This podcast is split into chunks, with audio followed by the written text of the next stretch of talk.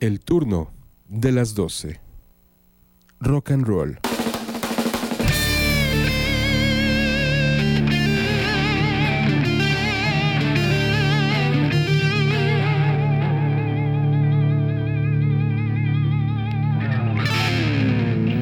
El turno de las 12. Rock.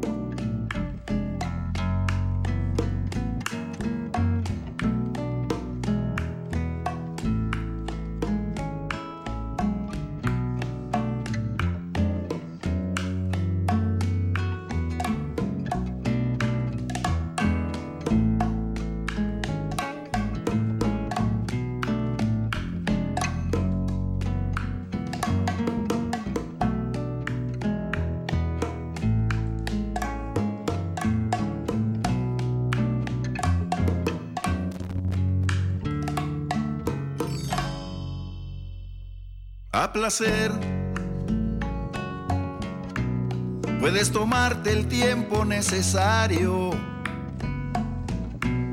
que por mi parte yo estaré esperando el día en que te decidas a volver y ser feliz como antes fuimos.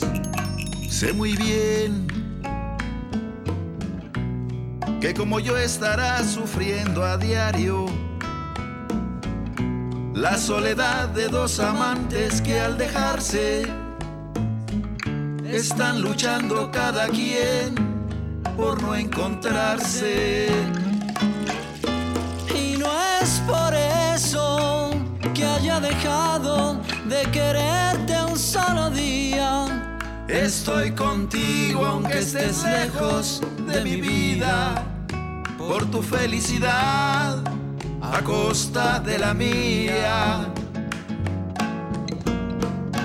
Pero si ahora tienes tan solo la mitad del gran amor que aún te tengo, puedes jurar que al que te quiere lo bendigo.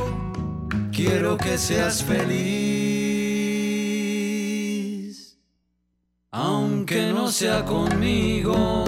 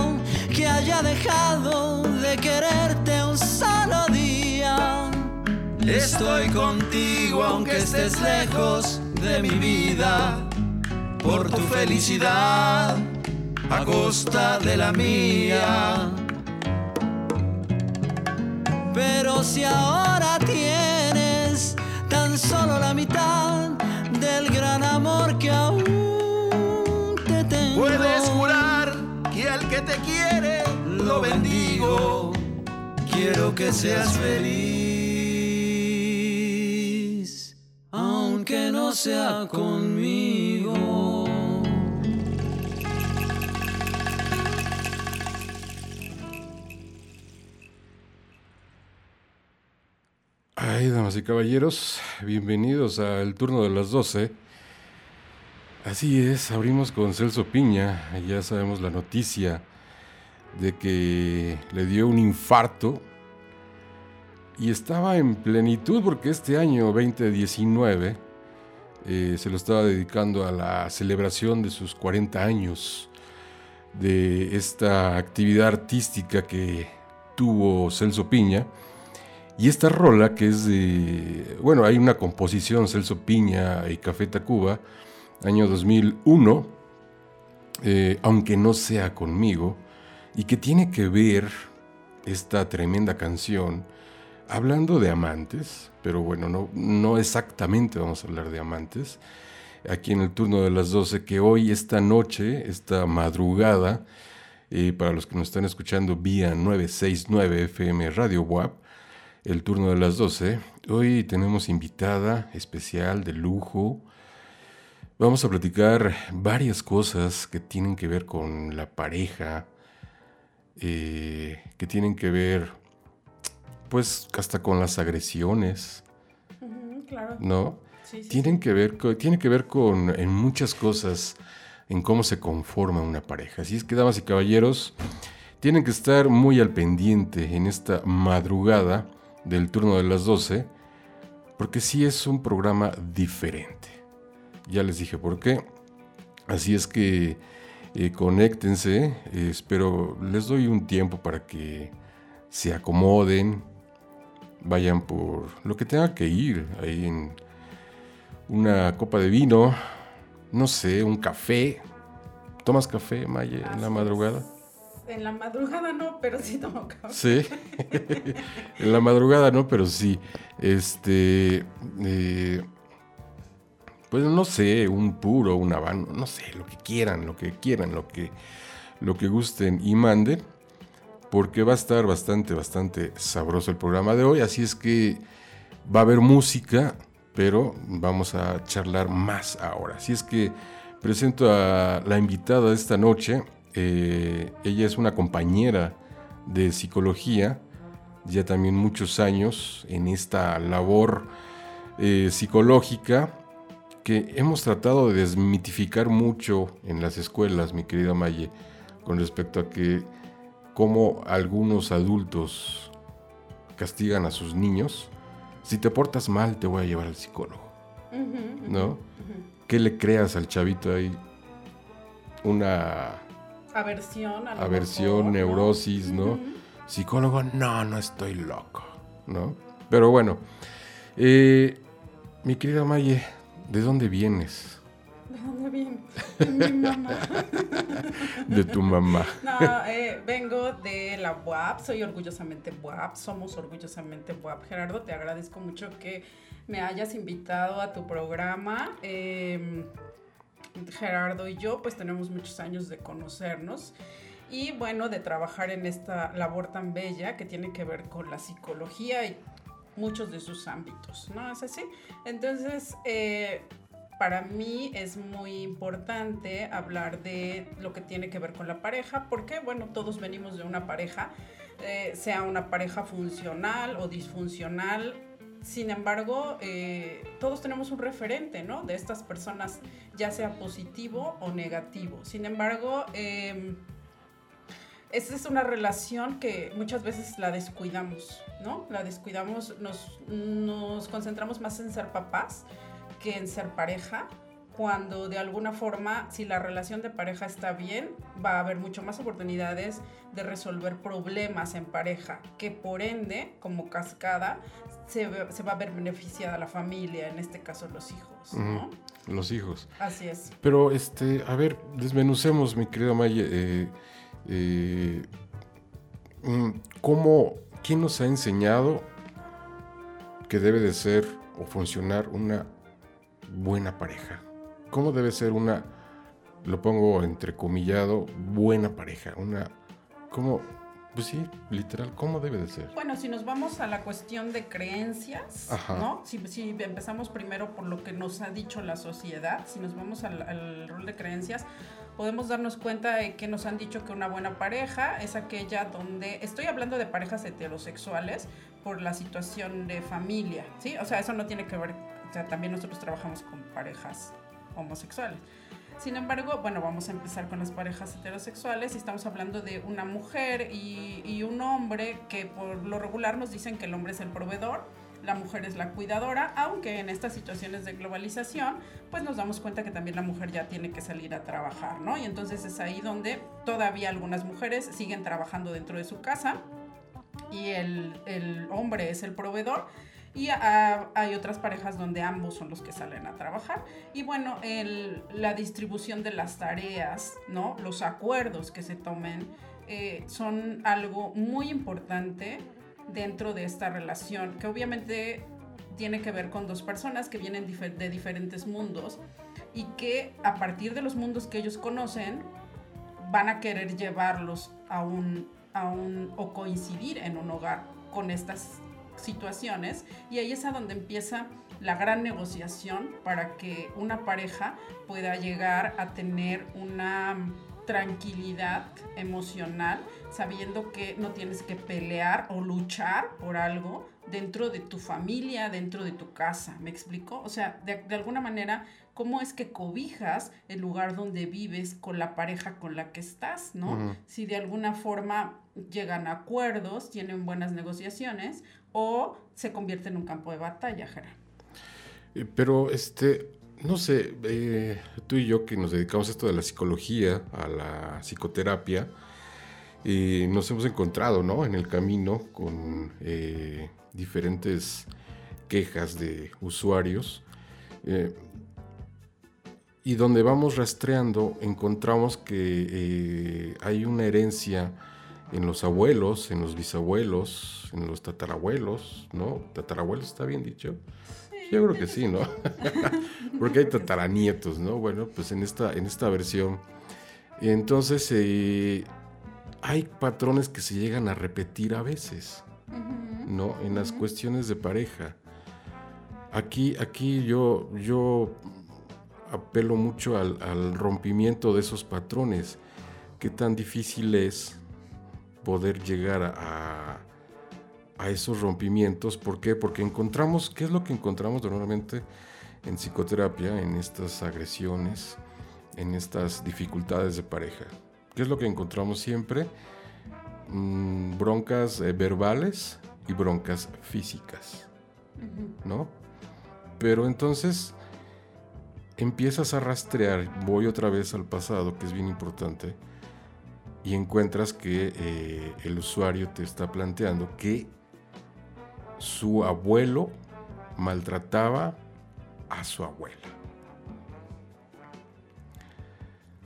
Entonces te dicen ellos que eso es para ellos casi casi normal.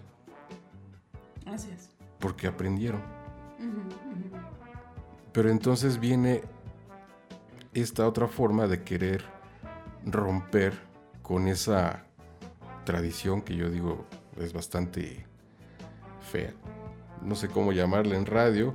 ¿Qué otra palabra le podemos poner? Bueno, de alguna manera son pautas de aprendizaje que es lo que nos dicen que es ser hombre, que aprendí que es ser hombre y que aprendí que es ser mujer desde mi casa, ¿no? Y entonces yo llevo ese concepto a mi pareja y pues a mí me han enseñado por ejemplo, en el caso de los hombres, que la mujer debe de o tiene que, y en el caso de la mujer, que la mujer debe de o tiene que, ¿no? Entonces, bueno, yo llego con eso, con, esas, con estas creencias y con estas expectativas, ¿no? Acerca de que, pues, un hombre, para mí, en mi familia, pues es el proveedor, es el cuidador, ¿no? Y a lo mejor la persona con la que yo me emparejo, tiene un concepto total y absolutamente diferente y no quiere ser ni el proveedor ni el cuidador, ¿no? Entonces ahí es a donde nace y a donde surge esta gran complejidad y todo lo que tiene que ver con eh, heredar, ¿no? Nosotros heredamos creencias de las personas con las que nos, nos criamos, ¿no? Y estas, estas creencias eh, muchas veces no son funcionales ya. Funcionaron en algún tiempo, en algún momento, pero pues en la generación en la que estamos seguramente ah, tenemos que ser más flexibles con el papel que juega la mujer, con el papel que juega el hombre. Y entonces es ahí a donde entra la psicoterapia. ¿no? Porque nosotros sabemos que la psicoterapia no es para los locos, que la psicoterapia tiene mucho que ver con eh, ir con personas que estudiamos una carrera y que tenemos las herramientas para dar un seguimiento a estos eh, problemas de relación para que lleguen a un buen término, ¿no? Porque pues sí, yo me puedo ir con la comadre, que me dé un, un, consejito, ¿no? Ella me va a hablar desde su perspectiva, desde su vivencia, puedo ir con, no sé, con ah, mi mamá, ¿no? Mi mamá obviamente me va a aconsejar desde, desde la emoción, porque pues yo soy su hija, ¿no? En el caso tuyo, puedes ir a lo mejor con tu familia y va a ser lo mismo. Sin embargo, cuando nosotros tenemos la posibilidad de eh, ir a una psicoterapia, estamos como una persona que está capacitada y que aparte no me va a solapar ciertas actitudes porque me está viendo desde un punto de vista mucho más objetivo, donde no tiene esta persona, en este caso el psicoterapeuta, no tiene que quedar bien conmigo, sino más bien su chamba es hacerme ver cuáles son las situaciones en las que yo debo hacerme responsable y eh, eso es lo que hace diferente y óptima la relación con un psicoterapeuta. Y que yo creo que también, bueno, ah, mencionabas tú algo bien importante, Maye, eh, esta forma de acudir a la psicoterapia o se vuelven como autodidactas incluso, que van con la comadre, o se refugian en ciertos eh, elementos religiosos donde yo creo que, eh, digo, no es que estemos en contra, no es que estemos haciendo una crítica, no nos metemos con estos rollos, pero sí yo creo, percibo que eh, estos elementos religiosos llegan a afectar mucho a, él o a ella, ¿no? Cuando se refugian en una bronca que hay ahí este, interesante, eh, son como, los convierten como en una olla de presión por lo que les llegan a decir. Y creen ellos o ellas me ha pasado, me ha pasado en psicoterapia, eh, creen ellos, ellas o ellos, que están resolviendo su problema. Cuando se dan cuenta y llegan a psicoterapia, se dan cuenta que precisamente no lo están resolviendo. Se convirtieron en una olla de presión prácticamente. Yo ahorita abordamos esos puntos por ahí, Maye. Nos vamos con una rola. Sí, ¿Te parece muy bien? Sí.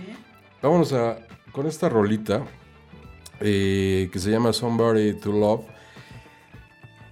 Alguien a quien amar. ¿Tienes alguien a quien amar? Claro. ¿Sí? Sí, sí, sí, siempre hay alguien a quien amar. Siempre hay ¿No? alguien a quien amar. Sí. Yo digo que también siempre hay alguien a quien amar. Esta rolita, Somebody to Love. Eh, Derby Slick, ¿se acuerdan de, de Jefferson Airplane? Bueno, ahí es donde ella precisamente canta. Esta mujer que tiene una gran, gran voz. Eh, todavía vive, ella tiene 79 años, me parece, 78 años. Pero ya les había dicho, aquí también hay música, o sea, estamos hablando de cosas importantes que tienen que ver con el comportamiento humano, pero también el comportamiento humano tiene que acariciarse con la música. Todas las artes, ¿no? Y tal vez no cualquier música. Hay música mala y música buena. Así es. Yo digo, pero bueno, esto, damas y caballeros, para acariciar y que en esta madrugada me están prestando sus oídos donde estén. Se los agradezco mucho y que estén muy al pendiente porque vienen cosas buenísimas.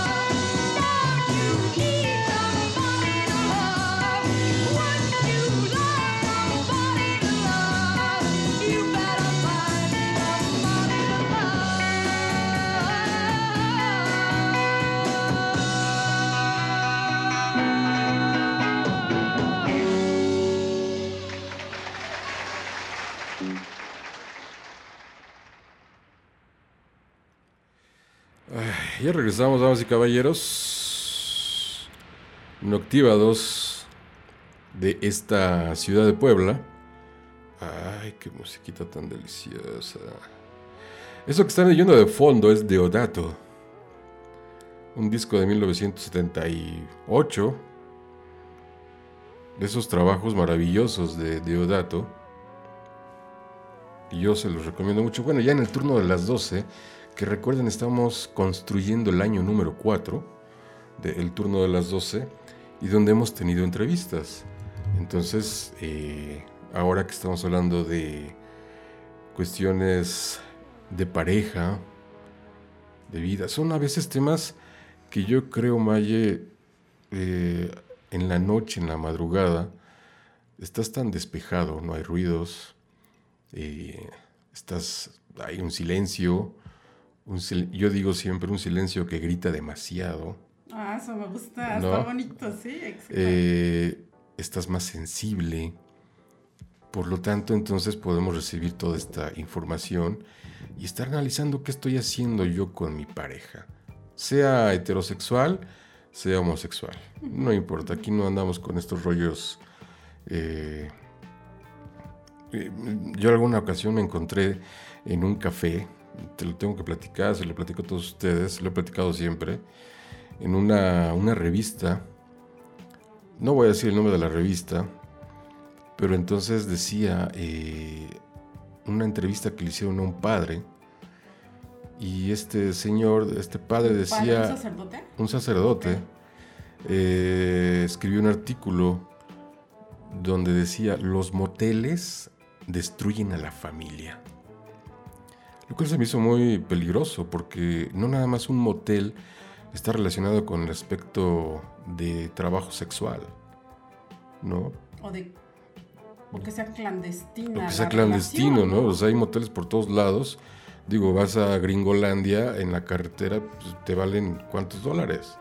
Muy poco, porque son, son de paso. Y en México también, ¿no? Eh, o sea, pero se me hace muy, muy grave. Eso ya tiene, eso que les cuento de este artículo ya tiene muchos, pero muchos años. Entonces yo dije, bueno, No, y los sacerdotes muchos, la verdad es que este, son buenos para decir cosas. Sí, no, y, y son buenos para, para, yo creo, yo lo que yo digo siempre, para, pues, literalmente lo voy a decir, lavar tu coco. Sí, claro. Yo digo, ¿no? No sé, pero bueno. No eh, nos metamos en eso. sí, no, no nos metamos porque entre eso y política, No, uy, pues, uy, uy, este, no, no, no sabemos dónde vamos a ir a, a parar. Están en el turno de las 12, recuerden muy bien, vía 969 Radio WAP, aquí transmitiendo para todo el planeta, en una emisión nocturna psicológica eh, con Maye, que nos está acompañando, psicóloga ella, se dedica a la psicoterapia y que ella también, aparte de que se dedica a la psicoterapia, bueno, hay una vía de comunicación para toda la gente que requiera eh, un servicio. Aquí hay dos vías. Si quieren que la atienda los atienda una mujer, está mi compañera Maye. Si quieren que los atienda un hombre, pues aquí su servilleta. Entonces, para esto hay un- una vía de comunicación, un teléfono. ¿Cuál es para que se comuniquen contigo, Maye? Eh, mi teléfono es 22 25 17 24 34. Pero hay un horario exclusivamente, que será de 10 de la mañana. De 10 a 6 de la tarde, De por 10. lo regular, vía WhatsApp. eh, Exacto.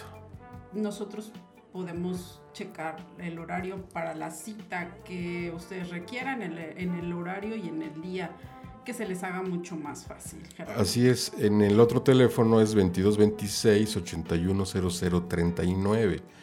De igual forma, de 10 de la mañana a 6 de la tarde, para quien necesite algún tipo de apoyo terapéutico. Que aparte de eso también eh, nos dedicamos a otras cosas, ¿no? Ujú, Claro, nosotros creo que desde hace mucho nos dedicamos a dar pláticas, talleres, conferencias que tienen que ver con autoestima, que tienen que ver con prevención de la violencia en adolescentes, que también eh, me parece, Gerardo, que tú estás manejando el tema de las nuevas masculinidades en estos momentos, eh, todo lo que tiene que ver con familia. Y bueno, eh, de alguna forma lo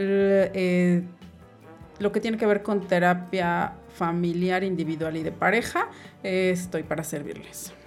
Eso de las nuevas masculinidades está súper interesante, súper padre, es algo muy nuevo, muy nuevo, ¿no?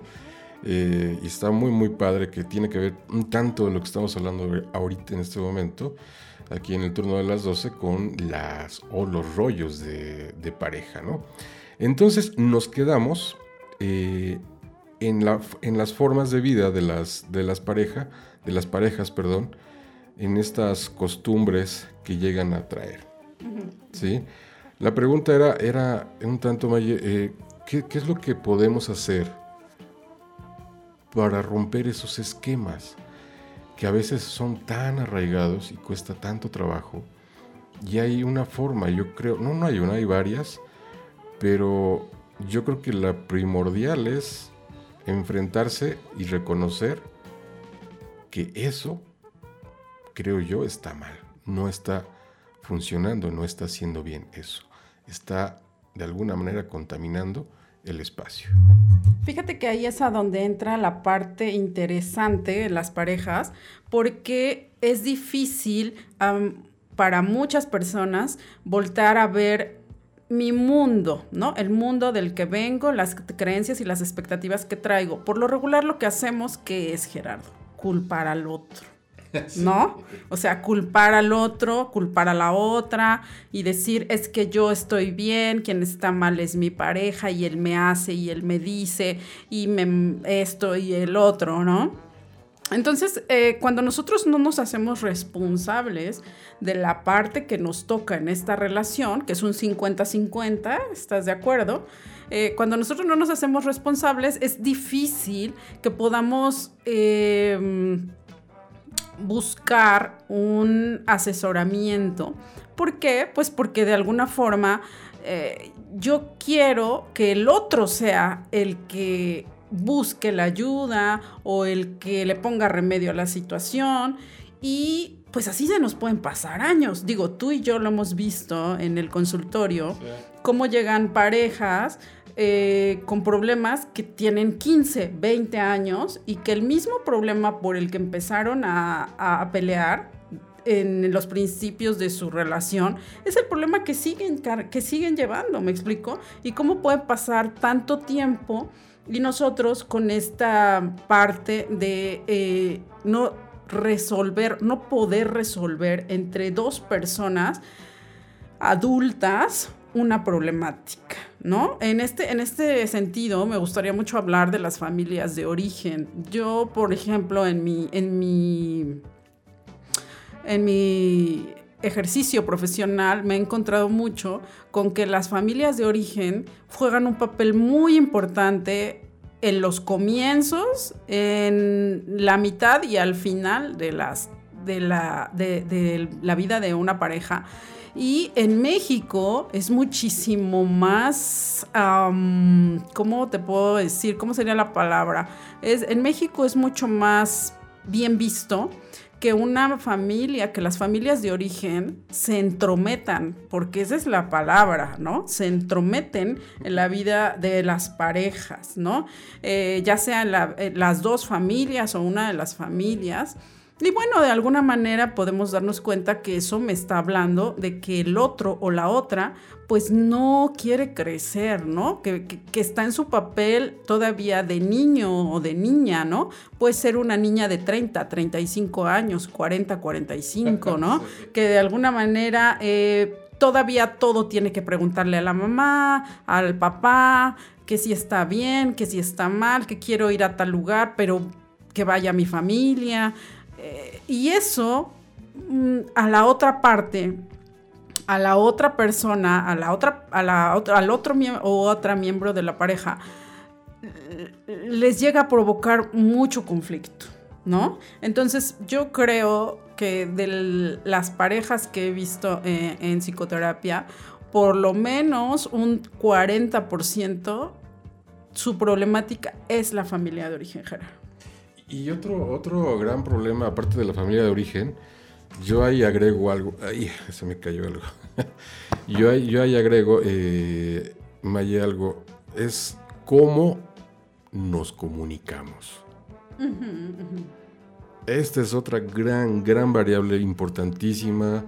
eh, cómo metemos ese lenguaje engañoso para o fácilmente.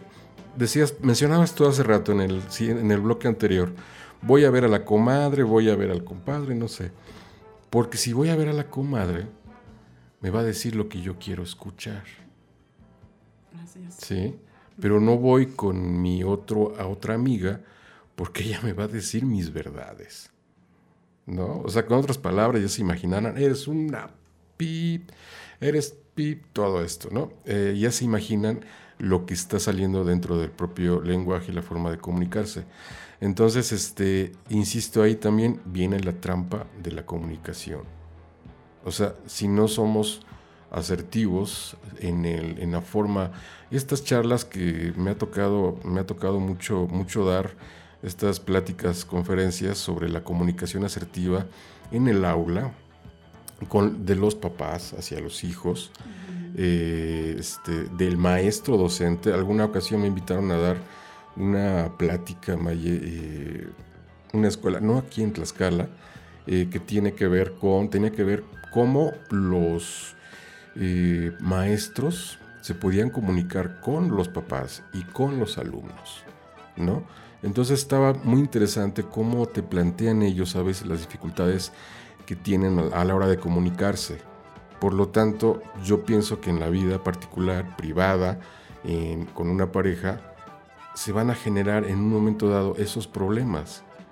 Tú sabes, y todo el mundo sabe que esta etapa con una pareja de enamoramiento, un año unos meses, y todo es color de rosa, en fin, eh, empieza a crecer esta, esta pareja, empieza a crecer, me refiero a, a tener ya mucho más tiempo, más tiempo, las formas empiezan a modificarse, las necesidades son otras, y entonces hay un momento, un clic, donde se descompone precisamente esta forma de comunicación, y entonces, mm, sin que nos estemos fijando, no nos podemos dar cuenta y entonces estamos cayendo en un rollo ya de una comunicación agresiva, ya no estamos siendo asertivos, ya no estamos escuchando, ya no estamos percibiendo, o sea, y queremos nada más escuchar lo que nos conviene, ¿no? Y entonces ahí entra, como bien tú dijiste, la, la psicoterapia. Entonces, en, esta, en este conflicto de pareja, la comunicación, siempre yo apelo mucho, mucho, mucho a las formas de... Tú y yo hemos sido docentes eh, de, de cómo nos comunicamos con, con los demás, con el alumno en este caso. Y el alumno no le vas a decir prácticamente pues lo que él quiera escuchar, ¿no? Son tramposos, final son tramposos, ¿no? Pero este, pues bueno, es parte del ser estudiante, ¿no? Eh, No sé, secundaria, prepa, carrera, en fin, son varios elementos que se van conformando ahí para cómo el ser humano, él o ella, eh, puede tener una relación de pareja y que también pueda tener esta relación, eh, ¿cómo le podemos llamar? Es decente. ¿Qué otro, qué otro término podemos aplicar? Eh, Bueno, en realidad, como tú lo hablabas acerca de lo que tiene que ver con la comunicación, como dice Paul Vaslavic, ¿no? Es imposible no comunicar. Entonces, nosotros, cuando dicen es que no tenemos comunicación, no, es que es imposible, dejamos de comunicar el día que nos morimos, ¿no? En realidad sí comunicamos, nada, solo que la forma no se está dando en el canal correcto para que pueda dar a entender lo que necesito, lo que quiero. Y algo muy importante, Gerardo, si yo muchas veces la comunicación conmigo mismo es la que está obstaculizada, ¿no? Habemos personas o hay personas que trabajan mucho con su ideal del yo. O sea, yo puedo pensar que yo soy una excelente pareja, que yo soy una mujer, este, pues que, que no tiene ningún error, ¿no? Que ese es mi ideal del yo, Gerardo. O sea, y yo puedo de alguna manera obstaculizar la comunicación conmigo misma a través de este ideal del yo y no darme cuenta, ¿no? No, no hablar conmigo, no tener esta introspección para poder aceptar que soy una persona como cualquier otra y que eh, yo no, no, no cuando yo me uno a una persona, bueno, no, no precisamente de unirse, de casarse, sino de, de compartir una relación con alguien, necesito eh, ponerle atención, saber qué es lo que necesita, saber qué, de, cuál es su forma de, de que puede o le gusta más hablar o charlar acerca de las cosas que le provocan algún problema. Entonces, en el momento en el que yo le pongo atención al otro y dejo de pensar que yo soy lo mejor que le pudo haber pasado, este, ahí es a donde empiezo a plantear un terreno, empiezo a hacer que esto pueda, esta relación pueda ser cada vez mucho más productiva. ¿Me explico? Pero cuando yo quiero llegar a imponer, ¿no? Mis ideas, mis creencias, yo mime conmigo, ¿no? Yo mime conmigo, lo que yo hago está bien, lo que yo digo está bien. Por acá nos vamos a ir porque por aquí es donde yo creo que debe de ser.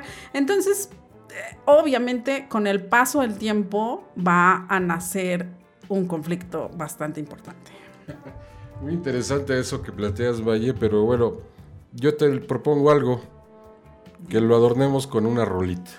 Eso me parece ¿no? excelente. Eh, esta banda se llama Heart y se, se dan cuenta, hemos casi lo que escogí es pura mujer eh, y canciones dedicadas al amor o al dolor, ¿no?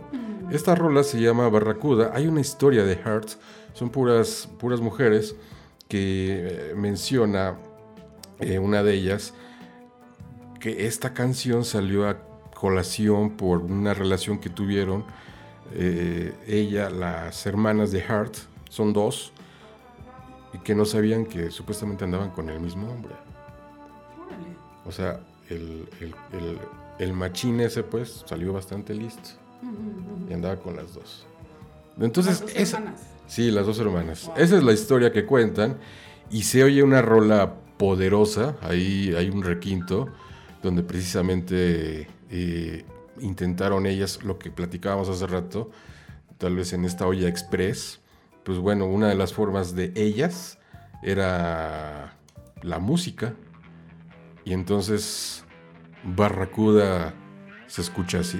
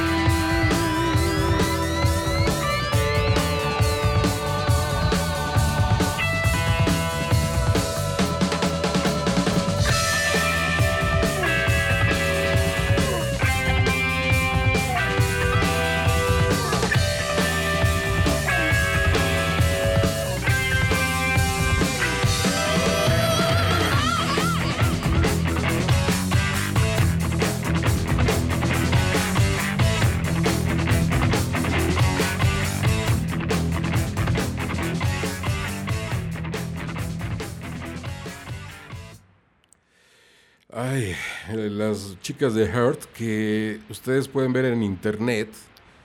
eh, en este homenaje que le hacen a Led Zeppelin, se acordarán. Y salen ellas tocando, creo que Escalera al Cielo, donde a Robert Plant, que apenas cumplió también 71 años, eh, le arrancan las lágrimas eh, a Robert Plant. Fue en la etapa donde estaba um, Donald Trump. No, Donald Trump está ahí. el- aquí sabrás, Maye, en este programa a Donald Trump lo bautizamos como el pato Donald. ¿Ah, sí? Sí. este, ya te imaginarás por qué, pero bueno. Entonces, ah, eh, en ese momento estaba Obama. Y en ese evento, allá en Estados Unidos, me parece, pues sí, fue en Estados Unidos, estaba Obama presente ahí y gran, gran presentación, ejecución de Escalera al Cielo, de Heart. Impresionante. Yo se los recomiendo mucho, véanlo ahí en, en internet el turno de las 12 damas y caballeros transmitiendo. Vamos a llegar casi ya a la primera hora de transmisión. Estamos no, tan solemnes. Digo, no podemos eh, aquí en esta cabina quitarnos la ropa y transmitir como en otras ocasiones. Cuando vino la de teatro, que sí, o sea, no, si hubieras escuchado eso, mi querida Maye. ¿En serio? Estuvo... ¿Se quitaron la ropa? Sí, se quitó, o sea, quitamos eso y nada más en audio, o sea, se quitó la ropa y este uh, hizo una implosión esta cabina, o sea, no una explosión, una implosión. Este se puso bastante candente, finalmente de teatro, entonces este un saludo a Socorro. Estuvo bastante buenísimo, el turno de las 12 con música. y pasaron muchas cosas muy agradables, muy agradables. Me imagino Este. por la cara que pones que fueron muy agradables. Sí, fueron muy agradables. Sí, bueno, sí, fueron muy agradables, estuvo muy padre. Entonces, eh, pero sí, de repente estamos un tanto solemnes, pero bueno, ustedes saben muy bien el tema, eh, el tema lo requiere. eh, estamos hablando de psicología, estamos hablando de la conducta, estamos hablando de la comunicación, estamos hablando de eh, la pareja. Ustedes que van ahí seguramente en un Uber, hay mucho Uberista que nos escucha. Ah, ok. Sí, sí, sí, por la hora. Por la hora, mucho, sí han mandado mensajes. Saludos a todos los Uberistas. Yo siempre digo a todos los Uberistas. del Uber, qué bien. Sí, ahí Los que trabajando. hacen bien su chamba. Los que hacen bien. Los que son gente decente, trabajadora. Eh, no, pues qué bueno que nos escuchan. Un saludo. Y a, a todos los, eh, en esta nueva aplicación de Didi, Didi, ajá. a todos los eh, didistas también, a todos los taxistas también, no se peleen, para todos sale el sol, ya sabes, ¿no? Que el Uber, que el Didi, que el taxi, que para todos sale el sol. Alguna vez eh, iba en un taxi y le preguntaba yo, este, que si mm, estaba de acuerdo con esto de los de las aplicaciones, de los nuevos eh, usos tecnológicos del siglo XXI, me decía, pues sí, joven, sí estoy de acuerdo, yo soy taxista, tengo 20 años siendo taxista. Y me gustó, ahí voy con esta parte de la comunicación. Dice, para todos sale el sol, joven. Entonces, yo no veo por qué mis compañeros tienen que andarse peleando con los uberistas, ¿no? Pues sí, yo digo que tampoco no tiene mucho caso. Sí, claro. La ¿No? verdad es que a veces sí está complicado. Por ejemplo, en la central de autobuses, a veces no puedes eh, llegar o no, no pueden entrar los Ubers porque si no, los de los taxis clásicos, podríamos decirlo, no sé, este, no, no los dejan. Entonces, bueno, yo creo que sí es complicado.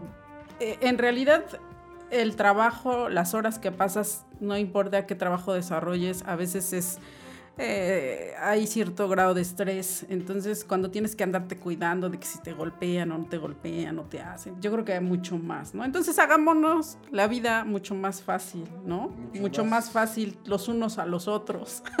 Pues sí, sí, la neta, la neta sí, mucho más sencillo. O sea, digo, ¿para qué tanto brinco estando, estando el suelo tan, tan parejo? Y entonces llevémonos bien y este, trabajemos y hagamos las cosas lo mejor que se pueda.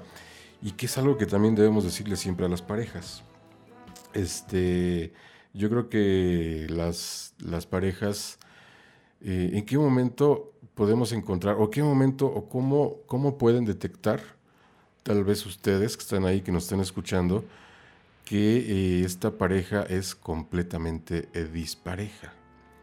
¿Qué, a ver, ahí te hago una pregunta, Maye, ¿qué, pues sí, qué primer alarma? Ya hablamos de la comunicación, hablamos de, de los orígenes así rápido, ¿no?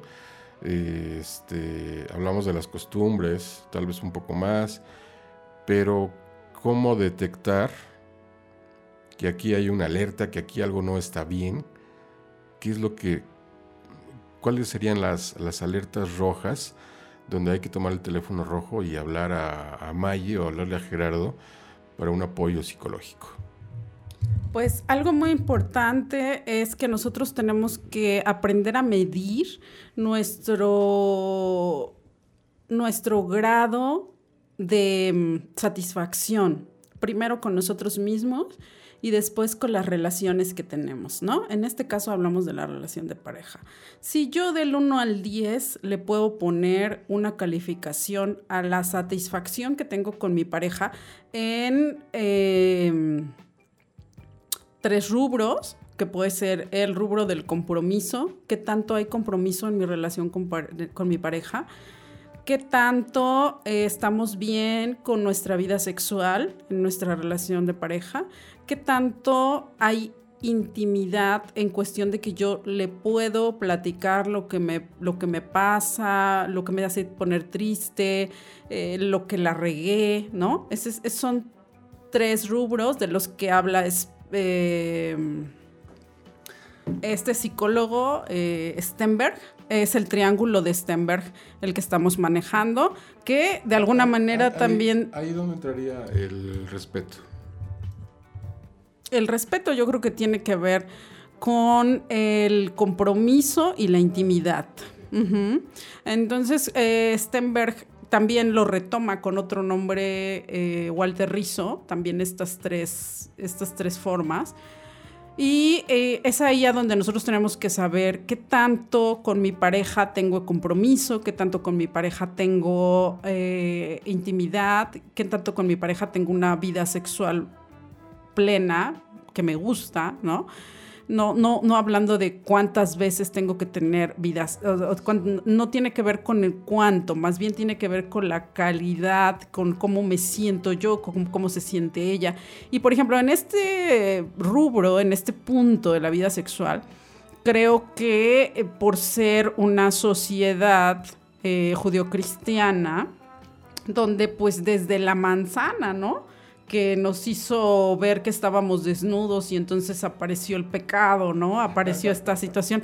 Desde ahí, digo, eh, nosotros estamos como muy predispuestos a darle un, un concepto a lo que tiene que ver con mi vida sexual activa, como de morbo, ¿no? Como de es algo que no está bien, es algo ilícito, es algo de lo que no hablo. Digo, y de ahí todas las situaciones que vivimos como sociedad en México, ¿no? Para no irnos muy lejos. Entonces, bueno, eh, cuando nosotros hablamos de pareja, necesitamos eh, ver a grosso modo, o eh, en, en la primera consulta, cómo es que, las, que la pareja vive estos tres, estos, eh, estos tres puntos, ¿no? ¿Cuáles son? El compromiso, la intimidad y la pasión. Así es como lo maneja Stenberg.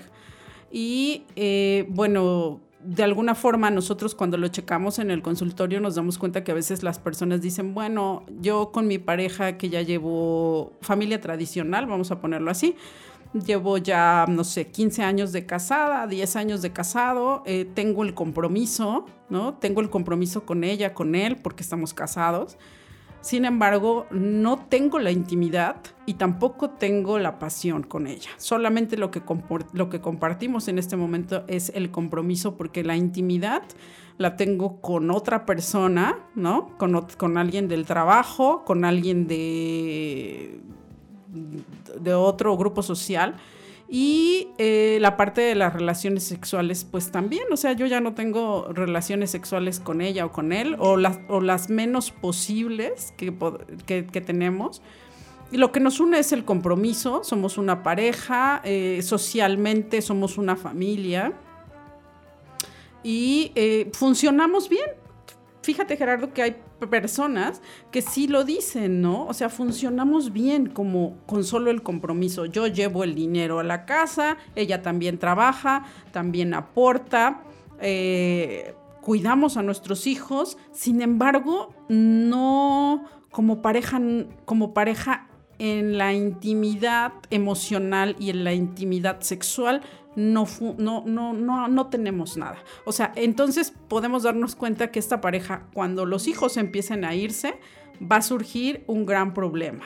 ¿No? Porque solamente funcionamos como papás. O sea, estamos haciendo bien nuestro rol de padres. Sin embargo, dejamos pasar de largo que entre tú y yo cada vez estamos más lejanos. Sí nos podemos sí podemos hablar del niño, de la niña, de cómo va en la escuela y tú sabes que pues los niños ocupan un lugar pues muy grande dentro de lo que tiene que ver con la familia, ¿no? ¿Qué le pasa si se enfermó, si se cayó, que la maestra, que hizo, que no hizo? Entonces, eso me ocupa mucho de nuestro tiempo y nos distrae para no ver la otra parte. Si no, si mis papás, mis hermanos se llevan a mis hijos y me quedo un domingo con mi pareja, pensemos qué haríamos, ¿no? Las personas que llevan una relación de años con hijos, ¿no?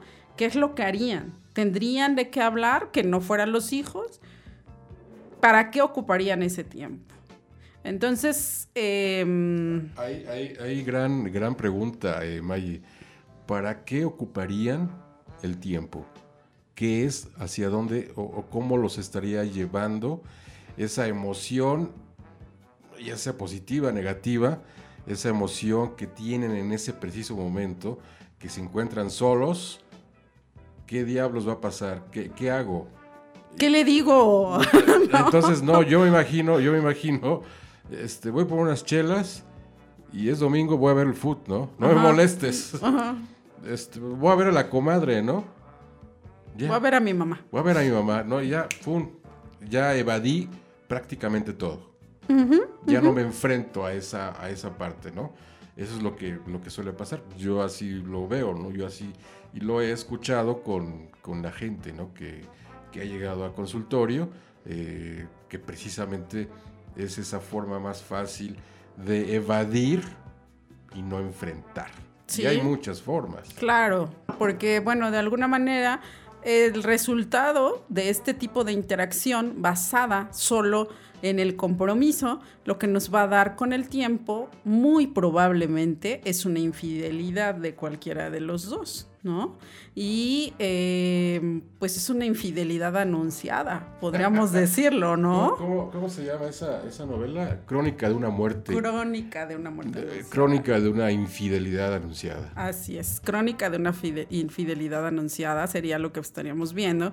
Y bueno, entonces es ahí donde, pues yo la verdad no, no, no tenía una parte satisfactoria contigo en ninguno de los otros dos niveles de los que hablamos, pero en el momento en el que hay una tercera persona, entonces ahí sí, ¿no? Ahí sí tú eres mío, tú eres mía y no te vas y porque me lo hiciste y este yo no me lo merecía tantos años de mi vida que te he regalado, ¿no? Y, una serie de reproches y situaciones para todos conocido.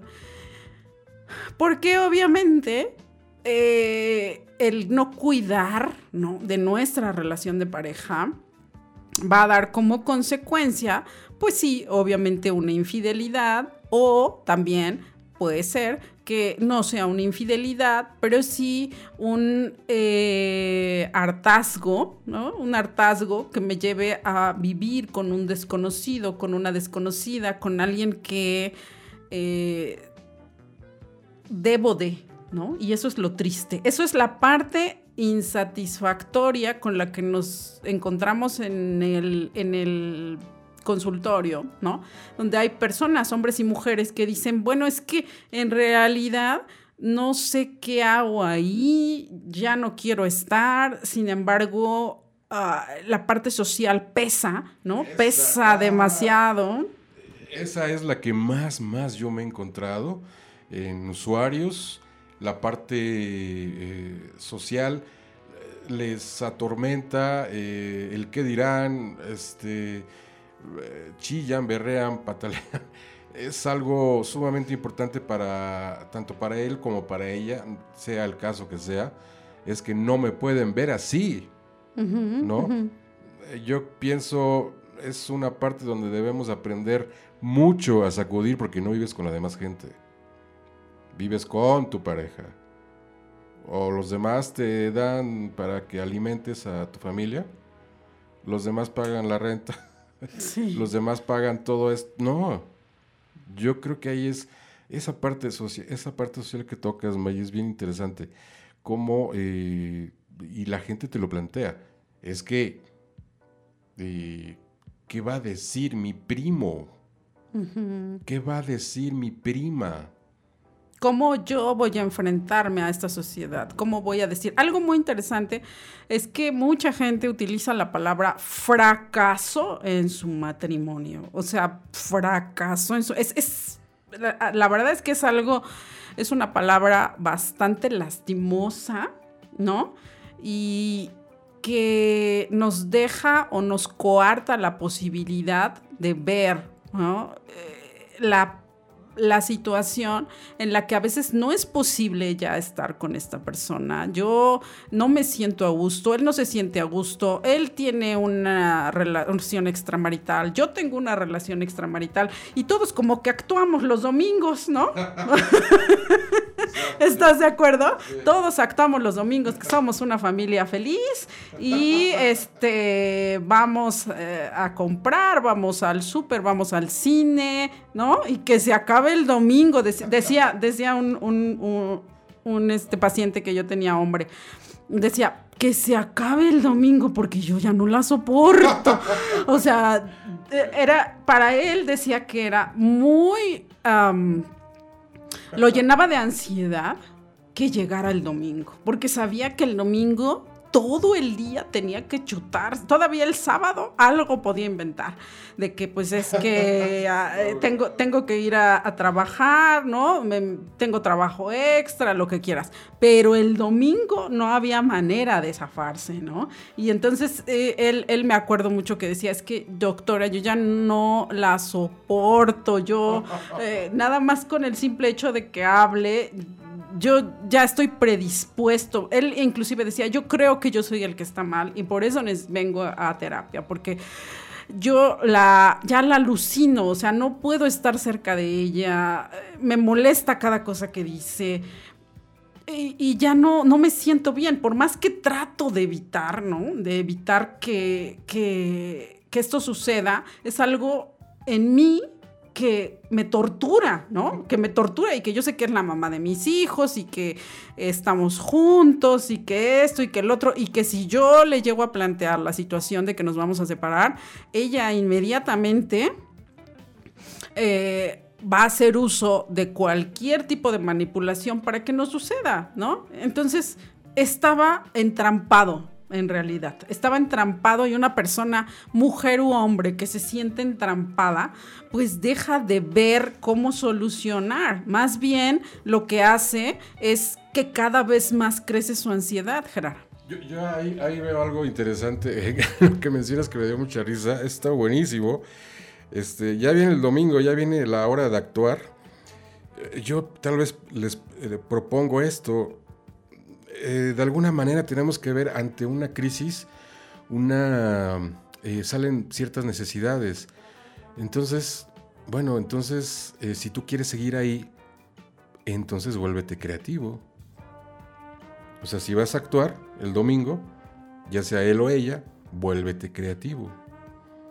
¿Sí? O sea, si no haces teatro, bienvenido. Es el mejor teatro. Eh, creo que en Y, realidad... y te puedes volver creativo. O sea, ¿por qué? Porque si estás anclado a eso, ¿no? O sea, yo voy a la otra parte.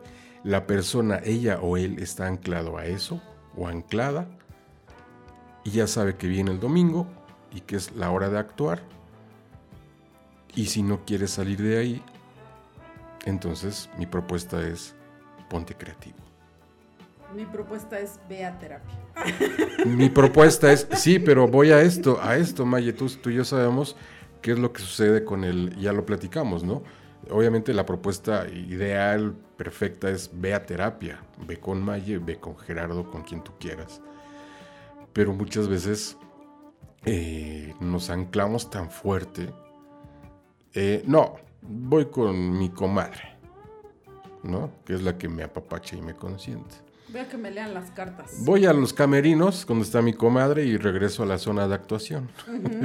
¿No? Y entonces, este, nuevamente me clavo otra vez en esta zona de actuación. Entonces, si no quieres ir a terapia y no quieres ir con la comadre, bueno, pues vuélvete creativo. Pero va a llegar un momento en que sí te vas a agotar. Eso, eso que acabas de decir es algo muy importante. Al final, Gerard, eh, nuestra calidad de vida es lo que todas las personas debe- debemos cuidar, ¿no? Y hacernos esa pregunta, ¿cuál es mi calidad de vida? No mi estilo de vida, Gerard, mi calidad de vida. Mi estilo de vida puede ser muy bueno, ¿no? Puedo desayunar, comer y cenar en restaurantes, puedo, a lo mejor tengo la posibilidad de comprar lo que yo necesite. Sin embargo, ese es un estilo de vida. Ahora, ¿cuál es tu calidad de vida? En realidad, ¿qué te estás dando? Porque nosotros como terapeutas sabemos que los problemas que, emocionales que no resolvemos los somatizamos y los llevamos a nuestro cuerpo, salen en forma de enfermedades. Entonces, si yo vivo en un constante estrés, seguramente no va a tardar mucho tiempo en que yo eh, tenga muestras de alguna hipertensión arterial, de que yo tenga problemas eh, a lo mejor de ansiedad, a lo mejor de depresión, con eh, sustancias, ¿no? Ingiriendo alcohol, todo lo que me haga anestesiarme, ¿no? Todo lo que tenga que ver con anestesiarme. Y lo podemos ver, Gerard. Digo, no es, no, no es algo del otro mundo. Lo podemos ver que estamos en una sociedad en la que mm, eh, lo menos que podamos sentir, lo menos que podamos pensar, porque, ¿para qué? ¿No? O sea, eh, me voy a meter en un rollo. Y al final, esto es eh, una olla de presión que indudablemente va a explotar, ¿no? Y va a explotar de una manera ah, física, puede ser, te vas a enfermar o vas a empezar a, a- ingerir algún tipo de sustancias o pues pues buscarte muchas o varias o muchos affairs, ¿no? Eh, este, amores, amores extra extra relación, extra relación, porque a lo mejor no son marido y mujer, ¿no? O sea, a lo mejor es este. Entonces, eh, bueno, todo esto, todo lo que tiene que ver, ¿por qué hablar de la pareja? ¿Por qué eh, de alguna manera elegimos este tema, Gerard? Porque eh, todos nos enamoramos, ¿no? De alguna persona, andamos en eso, ¿no? Andamos en este mundo y, eso es lo que nos pasa. Y la relación de pareja, pues es importante, es parte importante cuando la vivimos, ¿no? Hay, hay personas que están en este momento sin pareja, le están pasando muy bien, están viviendo una relación consigo mismos y eso está perfecto. Sin embargo, en el momento en el que nosotros nos emparejamos con alguien, eh, nosotros podemos darnos cuenta que esa persona también tiene mucho que ver con mi historia. Por algo escogí a esa persona. Yo recuerdo, si te acuerdas de nuestra maestra Isabel Estange. Ah, sí, claro. Isabel claro. Estange eh, es una, una maestra de la Facultad de Psicología de la UAP. Me enamoré. ¿Te enamoraste de una maestra? Isabel. Isabel, fuertes declaraciones aquí de Gerardo Guerrero. Eh, Isabel Estange nos decía, las patologías se encuentran, ¿no?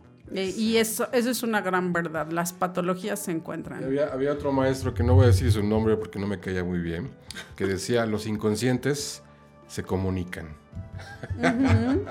Habló- hablaba de psicoanálisis. Entonces es, ver- es verdad, ¿no? Eh, yo estoy con esta persona, estoy con este hombre o con esta mujer, como quiera que sea, porque algo, algo mueve dentro de mi historia, ¿no? Entonces, eh, es por eso que cuando hablamos de psicoterapia, cuando hablamos de trabajo personal, hablamos de que eh, es un viaje, ¿no? Un viaje al centro de la Tierra. No sé si, si leíste ese libro, a mí me encanta. Sí, sí, sí. Es, un, es, es lo mismo que hacemos de manera emocional en un consultorio. Eh, es un viaje al centro de nosotros, es un conocerme y hacerme responsable de quién soy, cómo fue que elegí a esta pareja, cómo es que este hombre, esta mujer está conmigo, cómo es que llegamos hasta acá, cómo es que nos enrolamos en esta situación, en esta problemática. Y bueno, a partir de ahí, tú y yo sabemos que muchas personas salen fortalecidas, no solamente en su relación de pareja, sino en su relación consigo mismos, Gerardo. Así es, Maya. Oye, hay, hay algo que mencionaste eh, de estas anestesias. ¿Cómo dijiste? Anestesian eh, ciertas emociones, ¿no? Bueno, yo le diría anestesian sus emociones con, con- con alcohol, con algún tipo de droga.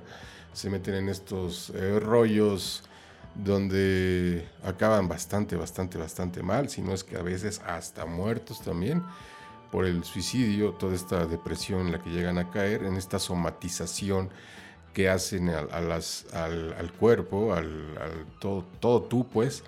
Eh, yo creo que es importantísimo ahí explorar.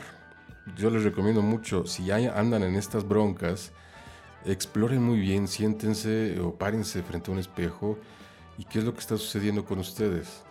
O sea, revisen su cuerpo, eh, desde su cabello hasta sus pies. ¿Qué, me está doliendo? ¿Qué, es lo qué es donde estoy sufriendo más eh, ante lo que estoy viviendo? ¿Qué es lo que me duele? Decía Maye muy bien, eh, la presión arterial es un punto importantísimo, estrés, en fin. Eh, pero a veces de repente hay dolores, no sé, las piernas, los tobillos, los brazos, este, no sé, la cabeza, eh, un ojo, los ojos, eh, en fin, somatizamos el cuerpo, responde de cierta manera, ¿sí? Eh, un abdomen inflamado, ¿no? Este, en fin, yo creo que ahí es donde debemos de revisar y decir, uh, uh, creo que tengo que ir a psicoterapia. Porque van al doctor y el doctor, bien, si es un doctor que sabe, te va a decir, oiga, ¿en qué trabaja? "Mm, pues este, ahorita no tengo así un trabajo fijo. Eh, pero entonces, ¿por qué está con ese estrés? Esto que tiene usted acá es por estrés. ¿Qué le pasa? Por eso le pregunto dónde trabaja, porque posiblemente está en un trabajo donde le está generando mucho estrés. Pues no. Precisamente es un estrés que está generando desde la casa con la pareja.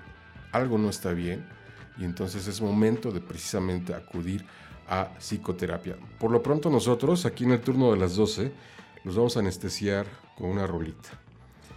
Esta rolita eh, es de Blondie. y recordarán por qué escogí a Blondie en este caso.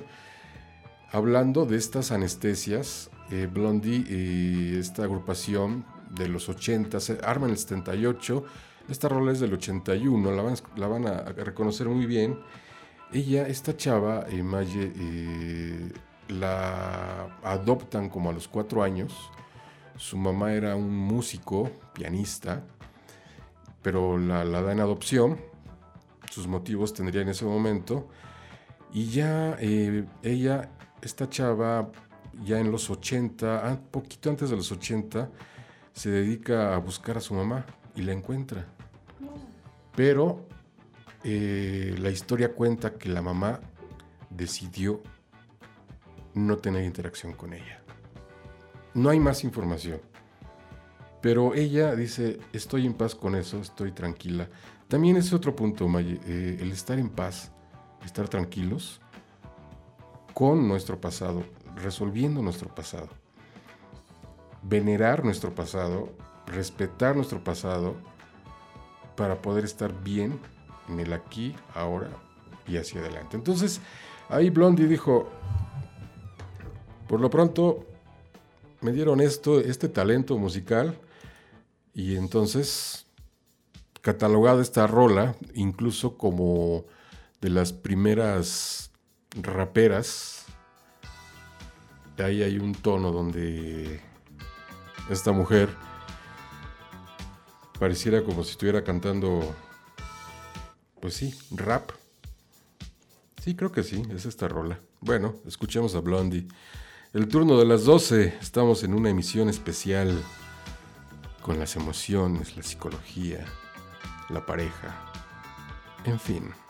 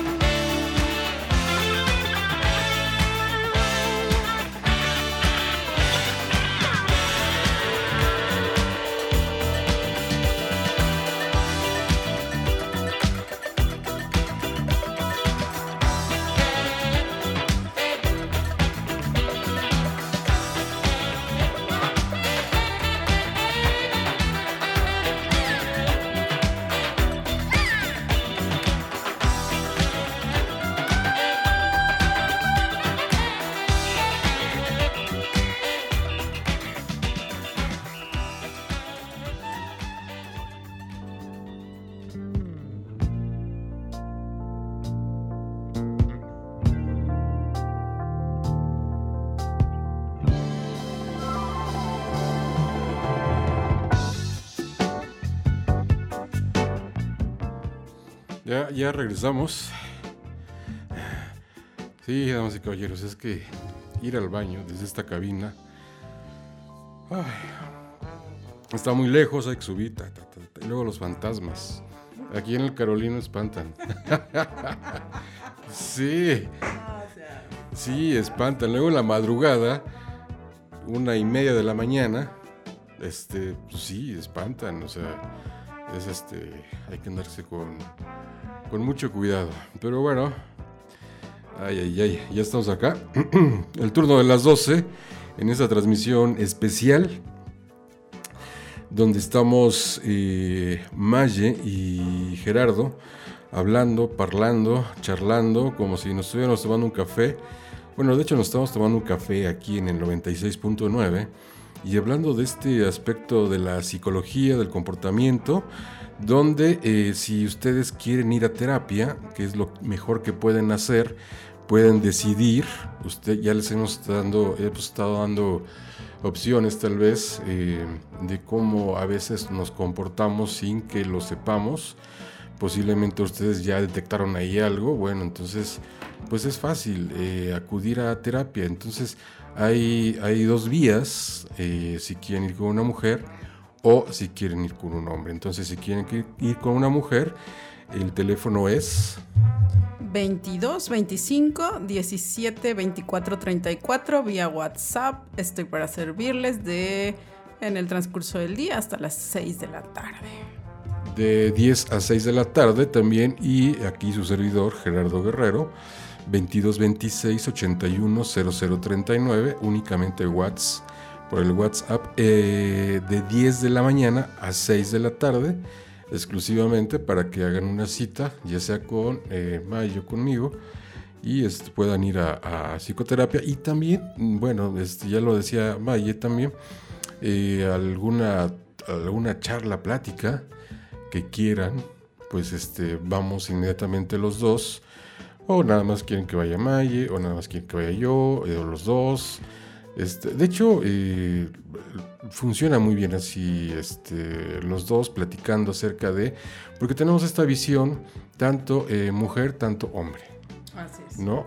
Y como decías Maye, de las eh, nuevas masculinidades, que es un tema un tanto fresco, nuevo, este, interesante, que tiene que ver mucho, mucho con este comportamiento, en este caso del hombre, hacia un matrimonio, eh, de cómo históricamente se llega a comportar, ya lo hemos mencionado, base a la, con, lo- con lo- con la historia que puede tener este varón.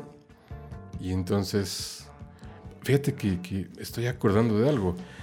En terapia, eh, un, un joven, ya hace muchos, pero muchos años, me acuerdo muy bien, llegó angustiadísimo, eh, no sabía cómo enfrentar esta, esta bronca, porque resulta que eh, él, era, él era homosexual.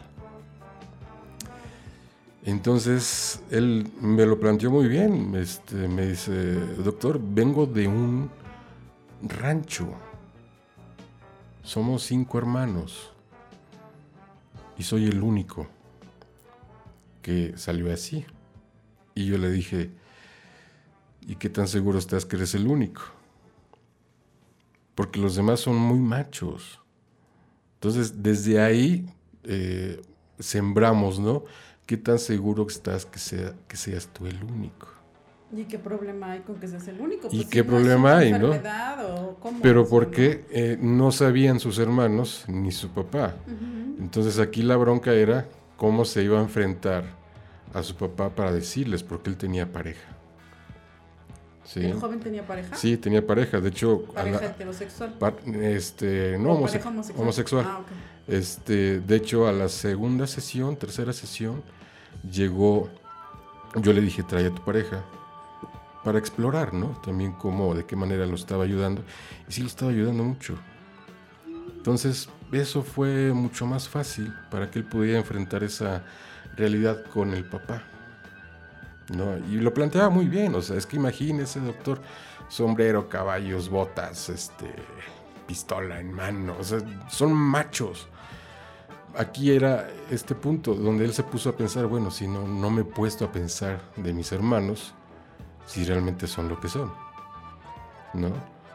¿Tú qué haces para cuando estás allá? Pues me pongo botas, sombrero y ando en caballo. Sé andar, dice, me enseñaron. Y te comportas como un macho, sí. Entonces, y de los hermanos, y nos pusimos a explorar atrás. Fue una tarea importantísima y encontró que históricamente había también homosexualidad, ¿no? En su familia. Entonces, ahí la angustia era cómo le iba a decir al papá. O sea, nada es para tanto ni nada es para siempre. Así de sencillo nada más. Es plantear y quitarse obviamente, evidentemente, ese, temor. Entonces esta persona pues logró muchas cosas interesantes, estuvo un largo periodo en sesión, este, su pareja lo ayudó mucho y logró eh, poder llegar a una estabilidad emocional con la cual se estaba enfrentando a diario. O sea, él vivía en Puebla, pero tenía que salir eh, a X lugar donde era originario y, este, y eso le generaba... Ahí sí no era una cuestión de voy a actuar, ¿no? O sea, le generaba angustia, ¿no? Por el lenguaje del papá, ¿no? Aquí se viene a tomar tequila o mezcal, en fin, no sé, ya, ya sabrán ustedes muy bien cómo es ese, ese comportamiento. Oye, Maye, pero hay otro punto importantísimo, que en la pareja, ya hablamos de la somatización. Algo importantísimo que viene con todo esto es la depresión. Sí, obviamente cuando nosotros estamos en una situación que sentimos que no lo podemos o que nos rebasa, entonces es muy probable que nosotros podamos entrar en ansiedad, en depresión. Y la depresión tiene muchas caras, ¿no? A veces pensamos en una persona deprimida y pensamos que esa persona, si la imaginamos como llorando, ¿no? Triste. Sin embargo, eh, eh, la depresión no siempre tiene que ser con una cara triste y llorando. Muchas veces puede ser una persona que esté enojada todo el día, ¿no? Eh, eh, la cuestión de, de- de llorar se nos ha asignado mucho a nosotras las mujeres, ¿no? De que nosotros somos como como que se nos permite más socialmente llorar. A los hombres no se les permite tanto. Sin embargo, eh, que una persona esté constantemente irritada, enojada, puede dar muestras de que esta persona está deprimida. ¿Me explico? Tú me dijiste eso. Oye, tranquilo. ¿no? Sí, sí, sí. Una persona que se vuelve muy reactiva. ¿Me explico? Entonces, eh, Yo no dejé ahí eso. Digo, ay, perdón, espérate, ¿qué te pasa? Sí, No. sí, sí, sí, realmente- Y así interrumpen, ¿no? O sea, inmediatamente, ¿no? Dicen, espérate, tranquilo. ¿O por qué me estás diciendo eso? Bueno, es que yo pensé, no, pero ¿por qué piensas? O sea, de alguna manera, eh, algo que yo puedo decir, algo que yo puedo hacer, eh, se, la reacción es exacerbada y esa reacción me puede estar hablando de que esta persona está constantemente en una insatisfacción, ¿no? Aquí regreso a un punto importante, Gerardo, que es, no es cómo lo que me provoquen los demás, es cómo me siento yo. ¿Me explico? Porque a veces decimos, es que me haces enojar. ¿No? Me haces enojar, me hacen enojar, es que me hacen enojar en el trabajo, me hacen enojar en la casa, me hacen enojar en, en el partido, en el deporte en el que practico. Entonces, a ver, para, ¿no? Para y piensa qué está pasando contigo, ¿no? ¿Te hacen enojar o realmente tú traes una problemática muy importante de la que no te has querido dar cuenta y en la que y, proyectas eso en tus demás relaciones sociales? Porque eso suele pasar mucho, Gerardo. Tú lo sabes, esta cuestión de no hacernos cargo de lo que nos toca.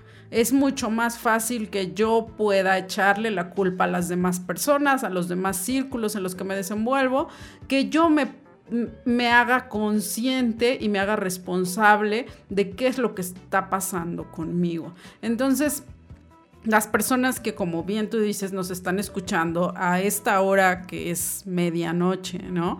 Y que nos están eh, sintonizando y que de alguna manera la noche nos sirve mucho, Mucho. para eh, echarnos una nadadita, ¿no? En las profundidades, de alguna manera, muchas cosas que el ruido por el día, el ruido, la actividad, nos impiden pensar, muchas veces se representan con el insomnio, ¿no? Ya no hay ruido, ya no estoy haciendo nada, se supone que es la hora en la que debo dormir Ahí estamos somatizando, ¿no? Pues de alguna manera empezamos a somatizar, empezamos a, a- pensar todo, todo eso, todo aquello que no quise pensar viene, ¿no? Viene a esta hora en la que quiero concebir el sueño y no puedo. Entonces, eh, bueno, las personas que seguramente nos están escuchando también están trabajando a esta hora.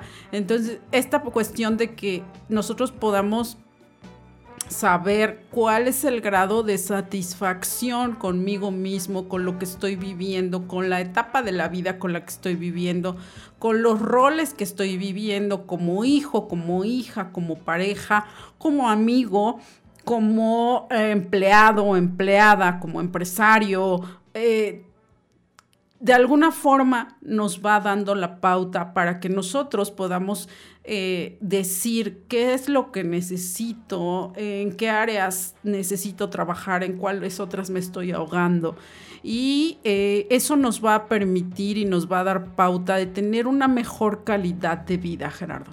Fíjate que yo ahora con esta, esta tecnología, la era de las redes sociales, la era de la tecnología, eh, todo esto, yo me he dado cuenta, gente que conozco, ya sabes que ahora con el cara del libro, mejor conocido como Facebook, eh, muchos, eh, yo recuerdo muchos alumnos, alumnas, eh, decían, profe, es que ya tengo 629 eh, amigos. Y entonces ahí era el, ah, ¿por qué voy con todo esto? Ahorita van a escuchar.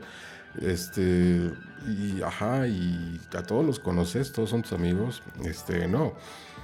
Voy a esto, que tal vez de esos 629, posiblemente 50 sí sean tus amigos, porque son de la prepa, de la universidad o del trabajo, ¿no? Pero entonces yo he sido muy, tengo, por lo del radio, en la, en la página, en el Facebook de, de Gerardo Camaleón, que es la página de El Turno de las 12, eh, sí hay como 300, pero pues, conozco como a 10 o a 8, no sé, que, que hemos trabajado, que hemos hecho radio durante más de 20 años. Este, pero otras personas que medio no conozco muy bien, de- hay, momentos en los que veo, leo, mejor dicho, cómo empiezan a escribir y cómo se manifiestan. Entonces para mí es una alerta en el sentido de decir algo está pas- pasando acá, algo está sucediendo. hay una depresión. ¿Por qué? Porque están escribiendo incluso con una cierta agresividad hacia alguien, hacia algo, hacia algo que está sucediendo en sus vidas, eh, o incluso algo que sucede en el país o algo que sucedió en Indonesia y eh, viene mucho esa, esa versión de, de me siento agredido o agredida, ¿no? Y entonces saco por medio de la palabra. Es un ejercicio bueno, es interesante, pero yo siempre me voy a la reflexión, ¿qué es lo que está pasando ahí? O sea, ya detectaste qué es lo que estás diciendo y cómo lo estás diciendo. Yo alguna, alguna ocasión sí a una amiga, eh, lo he de decir, eh, sí le hice ver, oye, ¿estás bien? Creo que está sucediendo algo en tu vida. Me comentó, inmediatamente lo que hizo ella fue mandarme un WhatsApp. ¿Y por qué lo detectas? ¿Qué, qué es lo que viste? Ya le comentaba lo que había visto en su red social. Este, y efectivamente, ¿no? O sea, nada más apretar el botoncito, ¡fum! Y entonces ella empezó con toda esta catarsis por lo que estaba sucediendo con una relación de pareja tormentosa, en fin, y donde encontramos que había este, agresión no verbal, eh, había verbal y física, ¿no? Entonces esta chava pues inmediatamente eh, dijo, "Mm, muchas gracias y voy a acudir a, a psicoterapia. Platicamos, eh, eh, una amiga, una vieja amiga, este, ya hasta que por fin decidió acudir a este apoyo psicológico y lograr, lograr eh, poder restablecerse ¿no? después de todo este tipo de crisis. Mm, Donde ella se estaba sumergiendo, estaba ya muy tentada por el vicio, el alcohol, este, en exageración. Yo hace rato, cuando inició el turno de las 12, decía, eh, tal vez estén con un vinito, una cervecita. Yo creo que debemos mucho aprender a medir, evidentemente, ¿no? No a exagerar. Entonces, cuando ya caemos en esta exageración, donde no nada más es un día, es dos días, tres días, tal vez de lunes a jueves, el viernes descanso y nuevamente otra vez el sábado, en lo que estábamos comentando en estas eh, depresiones de cómo se llegan a manifestar. ¿no? Eh, hay que tomar en cuenta que, por ejemplo, las drogas, eh, hay muchas drogas sintéticas que son las que te ayudan muchísimo al- a, a la persona, en este caso por cómo se encuentra, a poder evadir anestesia al 100% su realidad emocional de cómo lo está viviendo, de cómo lo está sintiendo, de qué es lo que le está doliendo. Como dice Mafalda, les duele el ánimo, hay que enfrentarlo. Y entonces verlo para proponer nuevas cosas, para eh, tocar, y por qué no tocar fondo, que eso es bien importante, ¿no? Porque yo creo que muchas veces hay personas que dicen posiblemente que ya tocaron fondo, pero te das cuenta en la terapia que posiblemente no, ¿no? Y que tal vez es algo de lo que, no sé, les sea un tanto necesario en cierto momento para que se den cuenta, o para qué, para qué, ¿por qué digo esto? Para que se den cuenta de qué precisamente qué es lo que, qué es lo que están viviendo, qué es lo que me está doliendo, qué es lo que está pasando ahí. Es como, eh, no sé, ahorita recordando la, los duelos, la muerte misma. Hay, hay, duelos cuando los alargamos demasiado, es un dolor constante. Y eso no te va a llevar absolutamente a nada bueno. Si lo resolvemos antes, hay un duelo y te va a doler igual o más. Pero si lo enfrentamos, lo vemos como es, real, ¿sí? Y no... eh, yo respeto muchas posiciones, eh, en este caso la gente que cuando se muere alguien y entonces andan de luto o un año, dos años, ¿no? Que se visten de, de negro. Mm, Yo opino ahí mucho, es alargar mucho este dolor, ¿sí? Eh, muchas otras formas que tiene la gente eh, es este, revivir por medio del hijo la ausencia del papá o, de- o por medio de la hija la ausencia de la mamá. Y entonces a la hija que tiene dos, tres años, cuatro años, le estoy diciendo constantemente, te pareces mucho a tu mamá o te pareces mucho a tu papá. Cuando la hija, tres años, pues bueno, este, es la ausencia del papá o de la mamá, pero ya no se va a acordar mucho cuando tenga seis años, siete años, sí Ocho sa- años, ocho ¿no? años. Sabrá que evidentemente se le va a explicar, ¿no? Tu mamá fue o tu papá fue, eh, pero no va a recordar esa parte donde se murió, ¿no? Por lo que haya sucedido. Pero entonces a veces el papá o la mamá, los que están vivos, o las tías, o los tíos, reviven mucho en él o en ella esta ausencia del papá o de la mamá. Y entonces lo que van a, ahí a crear va a ser que su hijo sea desde los cuatro años, posiblemente cinco años, una persona completamente enojada y también incluso hasta insegura en muchos sentidos, porque están reviviendo algo que no se debe. Ya murió, ya, adiós. Pero eh, fíjate, Enfrentar. Gerardo, que esto es algo cultural, ¿no? Nosotros culturalmente regresamos y tenemos que regresar y siempre es importante regresar a quienes somos y, y- y- y a nuestra historia, ¿no? A esta parte importante. Por ejemplo, en México, ¿qué tradición es tan importante, no? Muertos. Claro, ¿no? El Día de Muertos y, y- y- y se nos hace muy difícil pensar que la gente se muere y se murió y punto, ¿no? No, es que van a venir, es que le voy a poner eh, la ofrenda de, de- de lo que le gustaba. De alguna manera es eh, negar.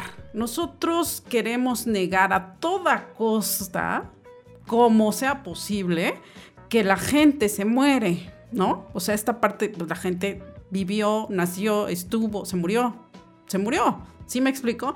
Quiero que esa persona renazca en mi hijo, en mi hija, en algunas personas y de alguna forma también limitamos su libertad.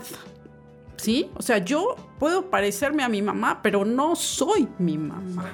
¿Me explico? En el momento en el que a mí se me inculca o se me quiere ver igual que otra persona, me están coartando mi libertad. ¿Me explico? Y hay gente, hay personas que son muy valientes y dicen, no. O sea, no, o sea, discúlpame, pero no, yo no soy esa persona. Y más si tú le pones el nombre a, tu hijo, a tu hija, de su papá, de su mamá, de su abuelo. Entonces, ahí hay una carga importantísima, ¿no? De esa parte, de eso que estás haciendo. Eh, creo que eso, eso nos daría para otro tema, Gerardo, ¿estás de acuerdo? O sea, ese es otro, otro, otro, otro... Yo, yo ahí me fui por, por la cuestión de la, de la depresión. Me fui hasta allá por esos rollos de la, de la depresión, de cómo se llega a manifestar, ¿no? Y cómo de niño podemos este, sembrar, precisamente sin que lo sepamos. Nada más les platico, te platico un detalle. En alguna ocasión en terapia eh, se murió, bueno, una, estaba el hijo, la mamá, murió el papá, cuatro años, cinco años más o menos el niño.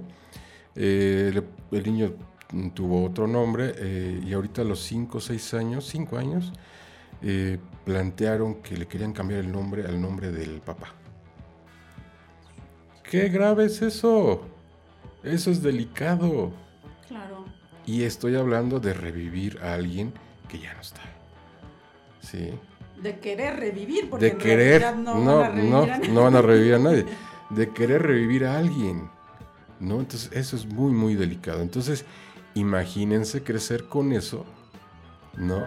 Eh, vas a crecer con cierta agresión. No, no, no. Es un tema donde ya, bien dice Maye, en otro programa lo, lo- trataremos. Ahorita estamos con los rollos de, de pareja, pero es que tiene mucho que ver porque es el contexto de eh, quién soy, o sea, cómo, cómo soy, por qué soy así, o, o en el sentido de la... ¿O quién me dijeron que era? Porque tan solo Gerardo, a veces yo he escuchado muchísimo eh, que dice algún paciente, es que a mí me dijeron que mi papá era bien mujeriego, ¿no?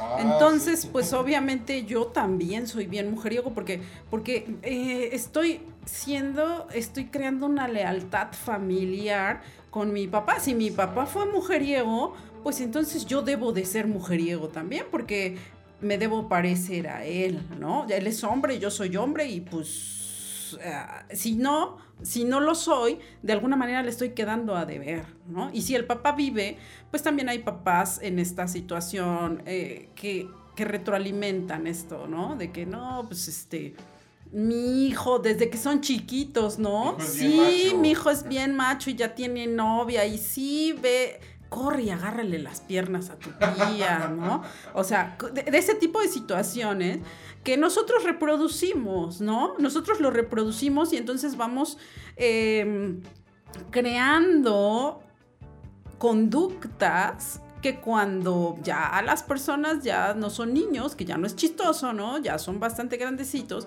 ahora eso lleva a generar pautas de conducta que van a traer problemas relacionales con el sexo opuesto.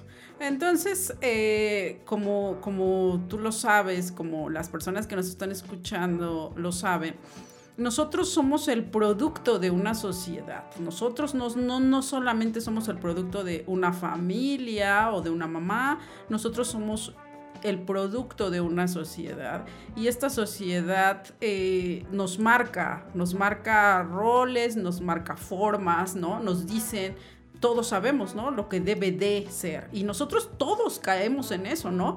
Yo debo de, yo tengo que, yo, eh, lo que se espera de mí, lo que se espera de una pareja, lo que se espera. Entonces, a veces vamos como en esta carrera loca, sin ponernos a pensar qué es lo que yo quiero, no lo que quieren los demás, no lo que los demás dicen, sino qué es lo que yo quiero y qué voy a hacer para conseguirlo. Porque algo bien importante de lo que me gustaría hablar, ya casi estamos terminando, algo bien importante es eh, si tú quieres salvar tu relación de pareja, tu, tu, tu matrimonio, como quiera que sea, con la persona con la que estés, eh, y acuden los dos a terapia de pareja y hay una voluntad de parte de los dos, obviamente nosotros sabemos, tú y yo Gerardo, que hay parejas que después de muchos conflictos, después de que no podían arreglar sus diferencias, eh, estando en un lugar neutro con una persona que no va a estar como como más hacia un lado, más hacia el otro, o sea, con un psicoterapeuta que ha tenido un entrenamiento, que eh, con sus conocimientos va- van, a, formar un gran equipo los tres, pueden y eh, pueden llegar a conocerse de una manera diferente, a replantearse su relación de pareja, a quitar lo que no, lo que de alguna manera no, no está funcionando, ¿no? A poner eh, nuevas reglas, nuevas formas de, interactuar entre ellos.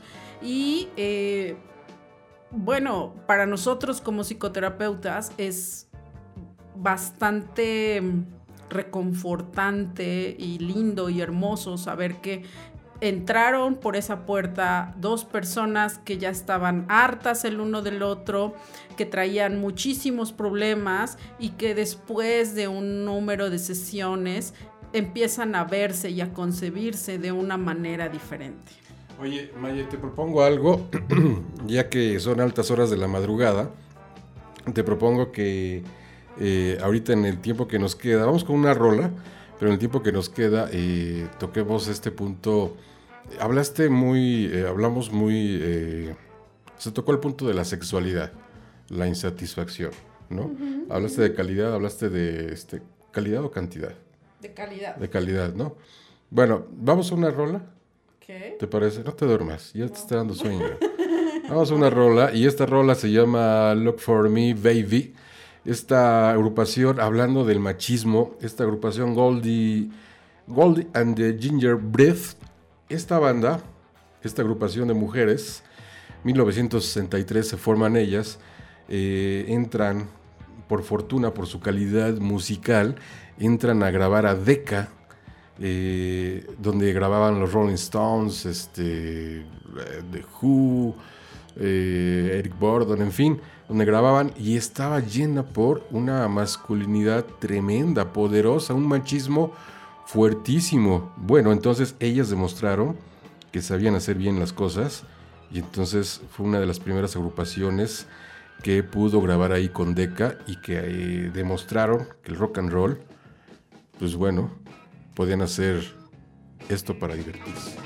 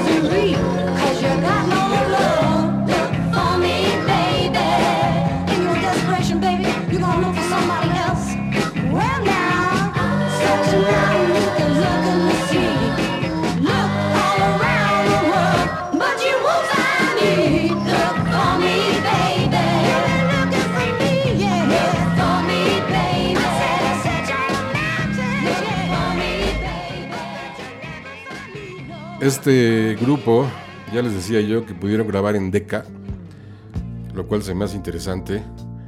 Estas chavas, rock and rolleras, 1963, y duraron hasta el 68, me parece.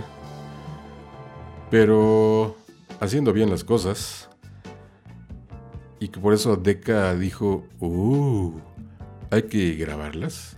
Dentro de este, Maye, dentro de este mundo machista, imagínate 1900, en los 60, eh, en, en Londres, en Estados Unidos, en este, eh, esta misoginia, ¿no? Dentro del rock and roll, a lo que estaban enfrentando las mujeres, ¿no?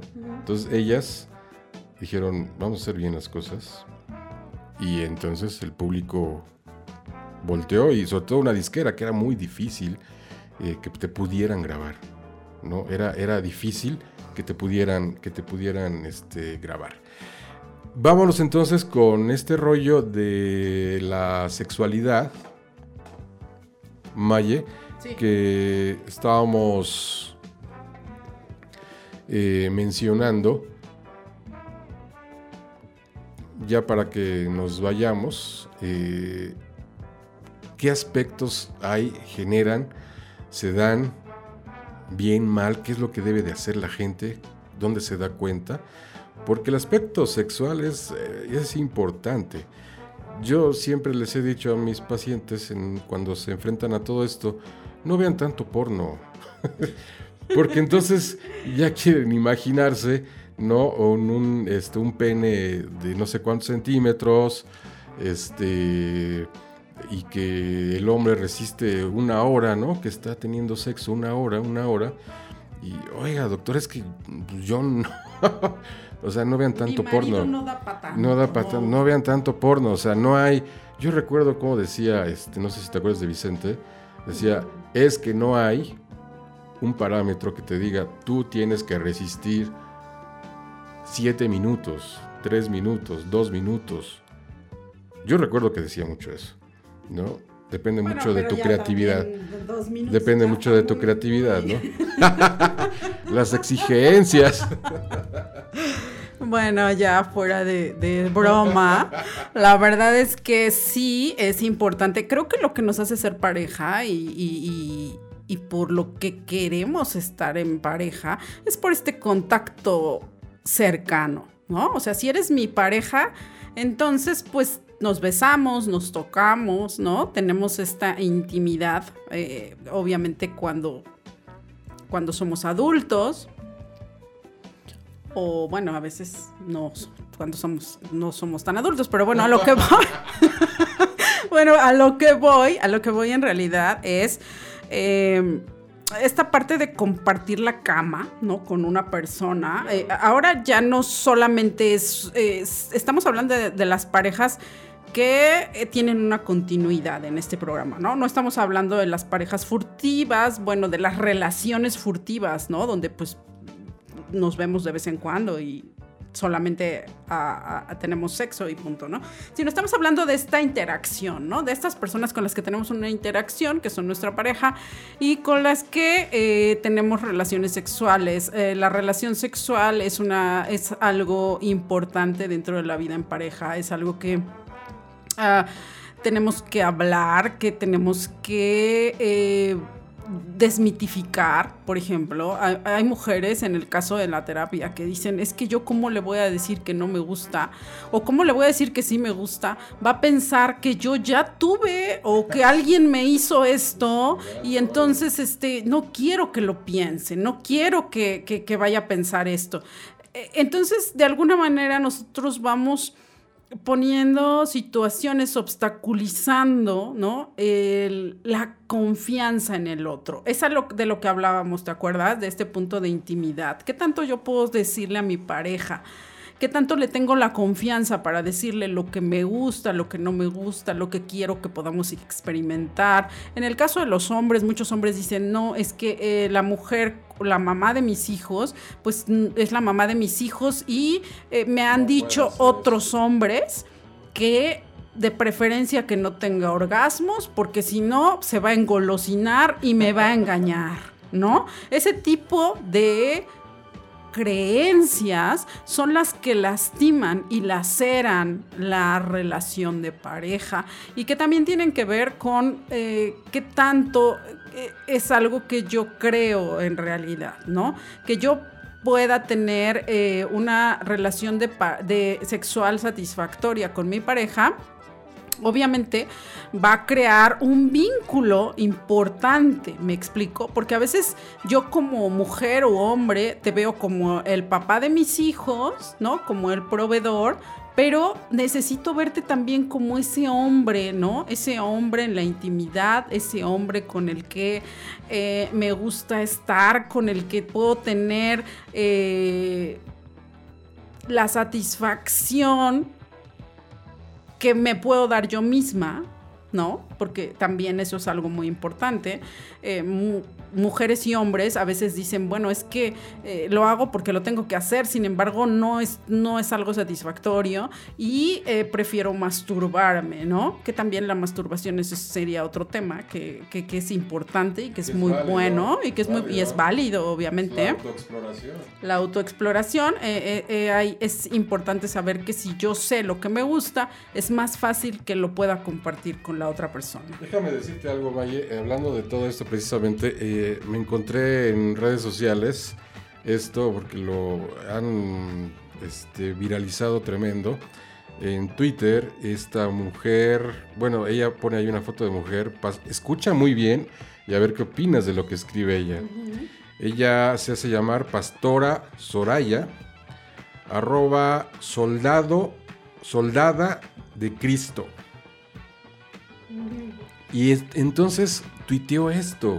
Y entonces se le fueron a la yugular, o sea, imagínense. Ya me explicarás tú, Maye, eh, de todo esto que estás hablando. Hermanas, el clítoris no está para autosatisfacerse. Estábamos hablando de la masturbación.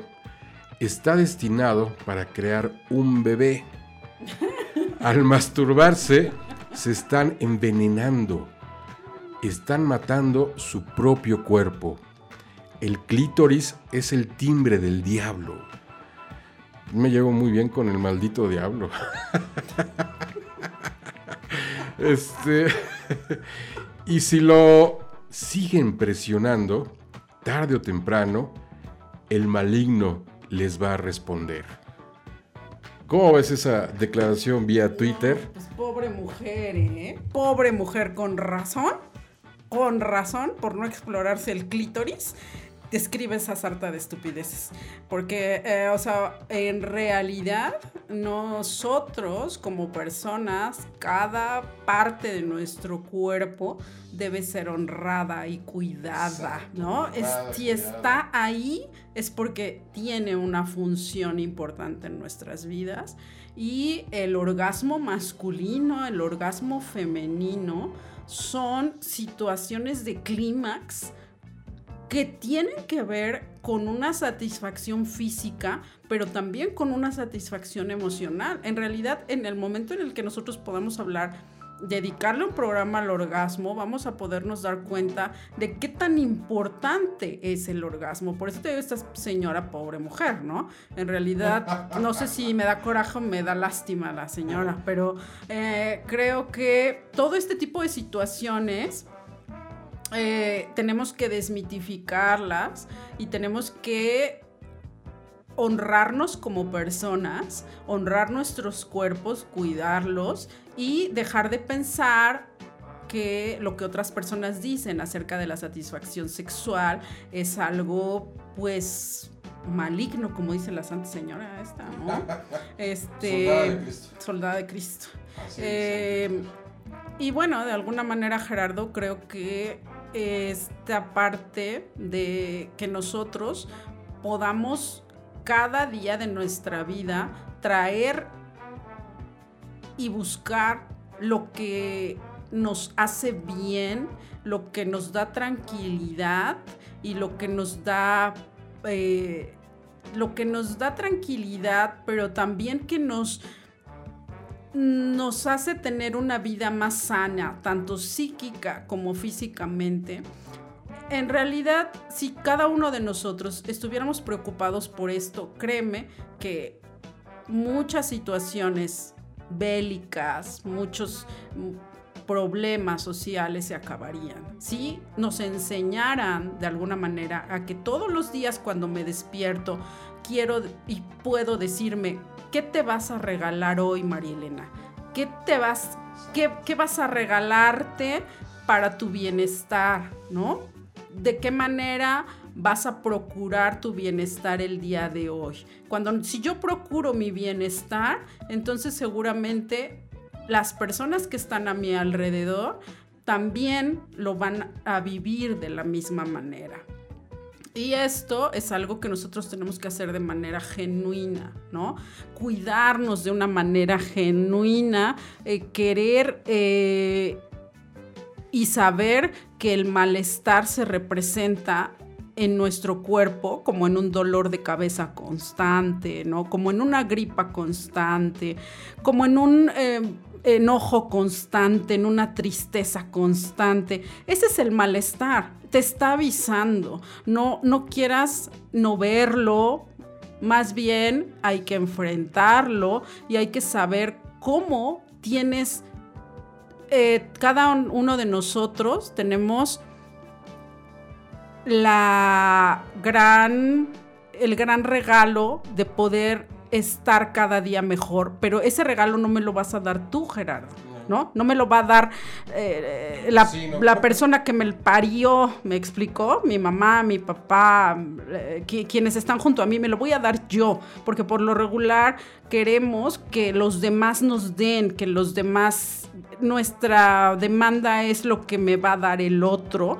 Sin embargo, lo más importante es que nosotros podamos aprender que el bienestar te lo vas a generar tú. Entonces, el- todas las personas que nos están escuchando, la pregunta para cerrar eh, mi participación en este programa, Gerardo, a que me hiciste favor de invitar y, estoy muy, muy agradecida contigo, es cómo es que tú te generas bienestar en tu vida. ¿Cómo es que te... Y hablando de gerar- generarme bienestar, no quiere decir eh, yéndome todos los fines de semana a la fiesta, tomando, olvidándome, ¿no?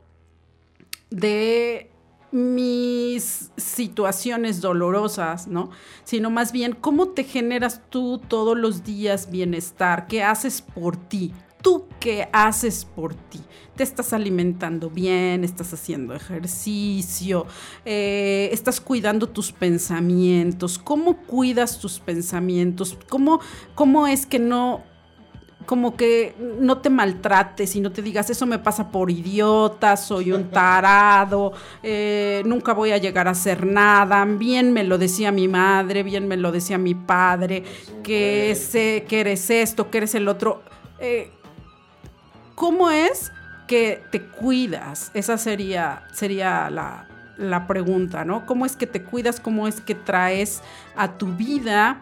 eh, tranquilidad, pero una tranquilidad que, tiene, que tenga que ver con lo emocional, que tenga que ver con, con mi autocuidado, Gerardo. Y finalmente, eh, Maye, bueno, pues este, ella andará por estos lugares aquí en el turno de las 12. Hoy es el primer programa, también andará por aquí. Recuerden que estamos transmitiendo el turno de las 12 el domingo para eh, lunes a las 11.59 pm, martes para miércoles 11.59 pm y jueves para viernes 11.59 pm hasta las 6 am.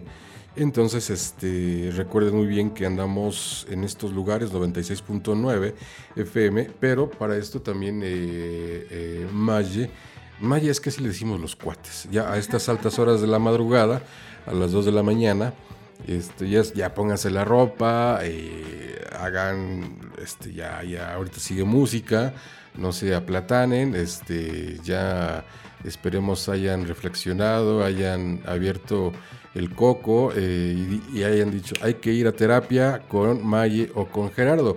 Para eso entonces Maye tiene un teléfono. Así es, muchas gracias, Gerardo. Mi teléfono es 22 25 17 24 34. Eh, por WhatsApp podemos agendarles una cita. Muchas gracias.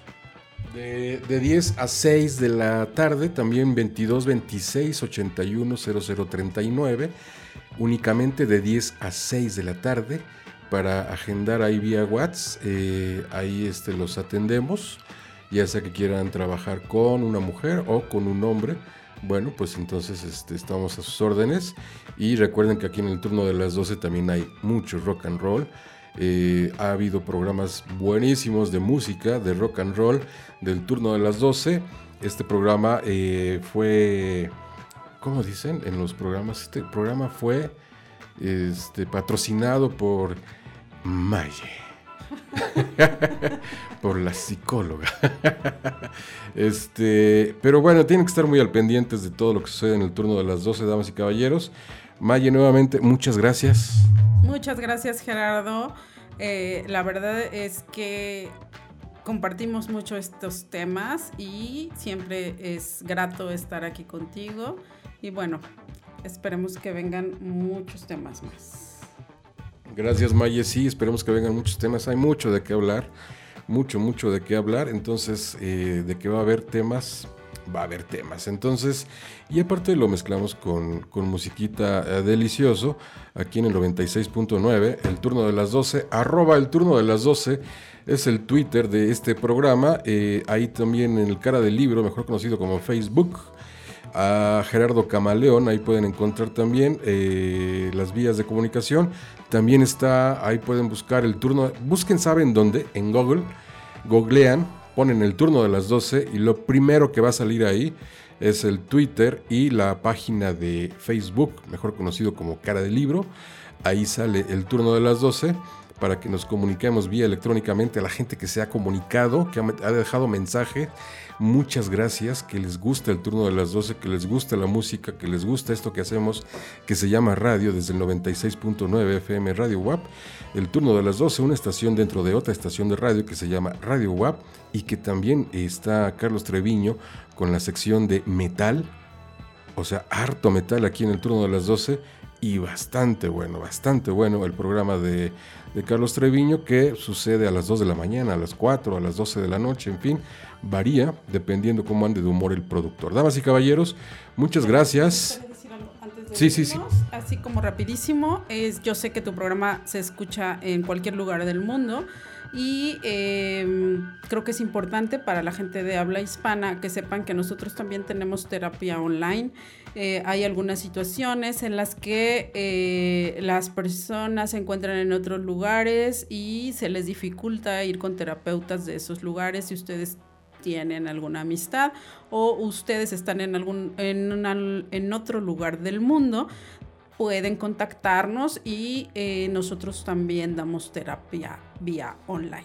Sí, muy buen punto, Maye. Eh, efectivamente, también damos terapia online, eh, ya lo dijo eh, mi compañera. Entonces, no descarten, digo, estamos abarcando todo lo que se puede. No hay fuga de nada. Entonces, si no puedo ir porque estoy viviendo en Irlanda, pero bueno, soy mexicano y se me hace que Gerardo o Maye son bastante buenos, pues nos acomodamos a los horarios Claro. hay un acomodo ahí y entonces hacemos psicoterapia. Damas y caballeros, muchas gracias, Maye, muchas gracias. Y se quedan con más música del turno de las 12, mientras cerramos con esta rolita de Minnie Riperton. Esta rola la van a conocer muy bien, se llama Loving You. Es la original, ¿eh? no es la copia de seguridad, sino la original, original, que queda muy bien para este tipo de programa. Escuchen esos pajaritos. A ver si los escuchan. Que Minnie eh, desde muy chica tuvo esa virtud con su voz que van a escuchar ahorita. Y entonces, algo importante, ahí está. Algo importante es que los papás de ella la apoyaron. Cosa que a veces no sucede. Y dicen, no, yo no te apoyo. Te me metes a estudiar ingeniería porque soy ingeniero. Ay, bueno, está bien. Otro tema, Maye. Otro tema ahí, otro tema. Damas y caballeros, gracias. El turno de las 12. Hoy con psicología en el diván. Gracias. Goodbye. Making love with you is all I wanna do. Loving you is more than just a dream come true. Everything that I do is out of loving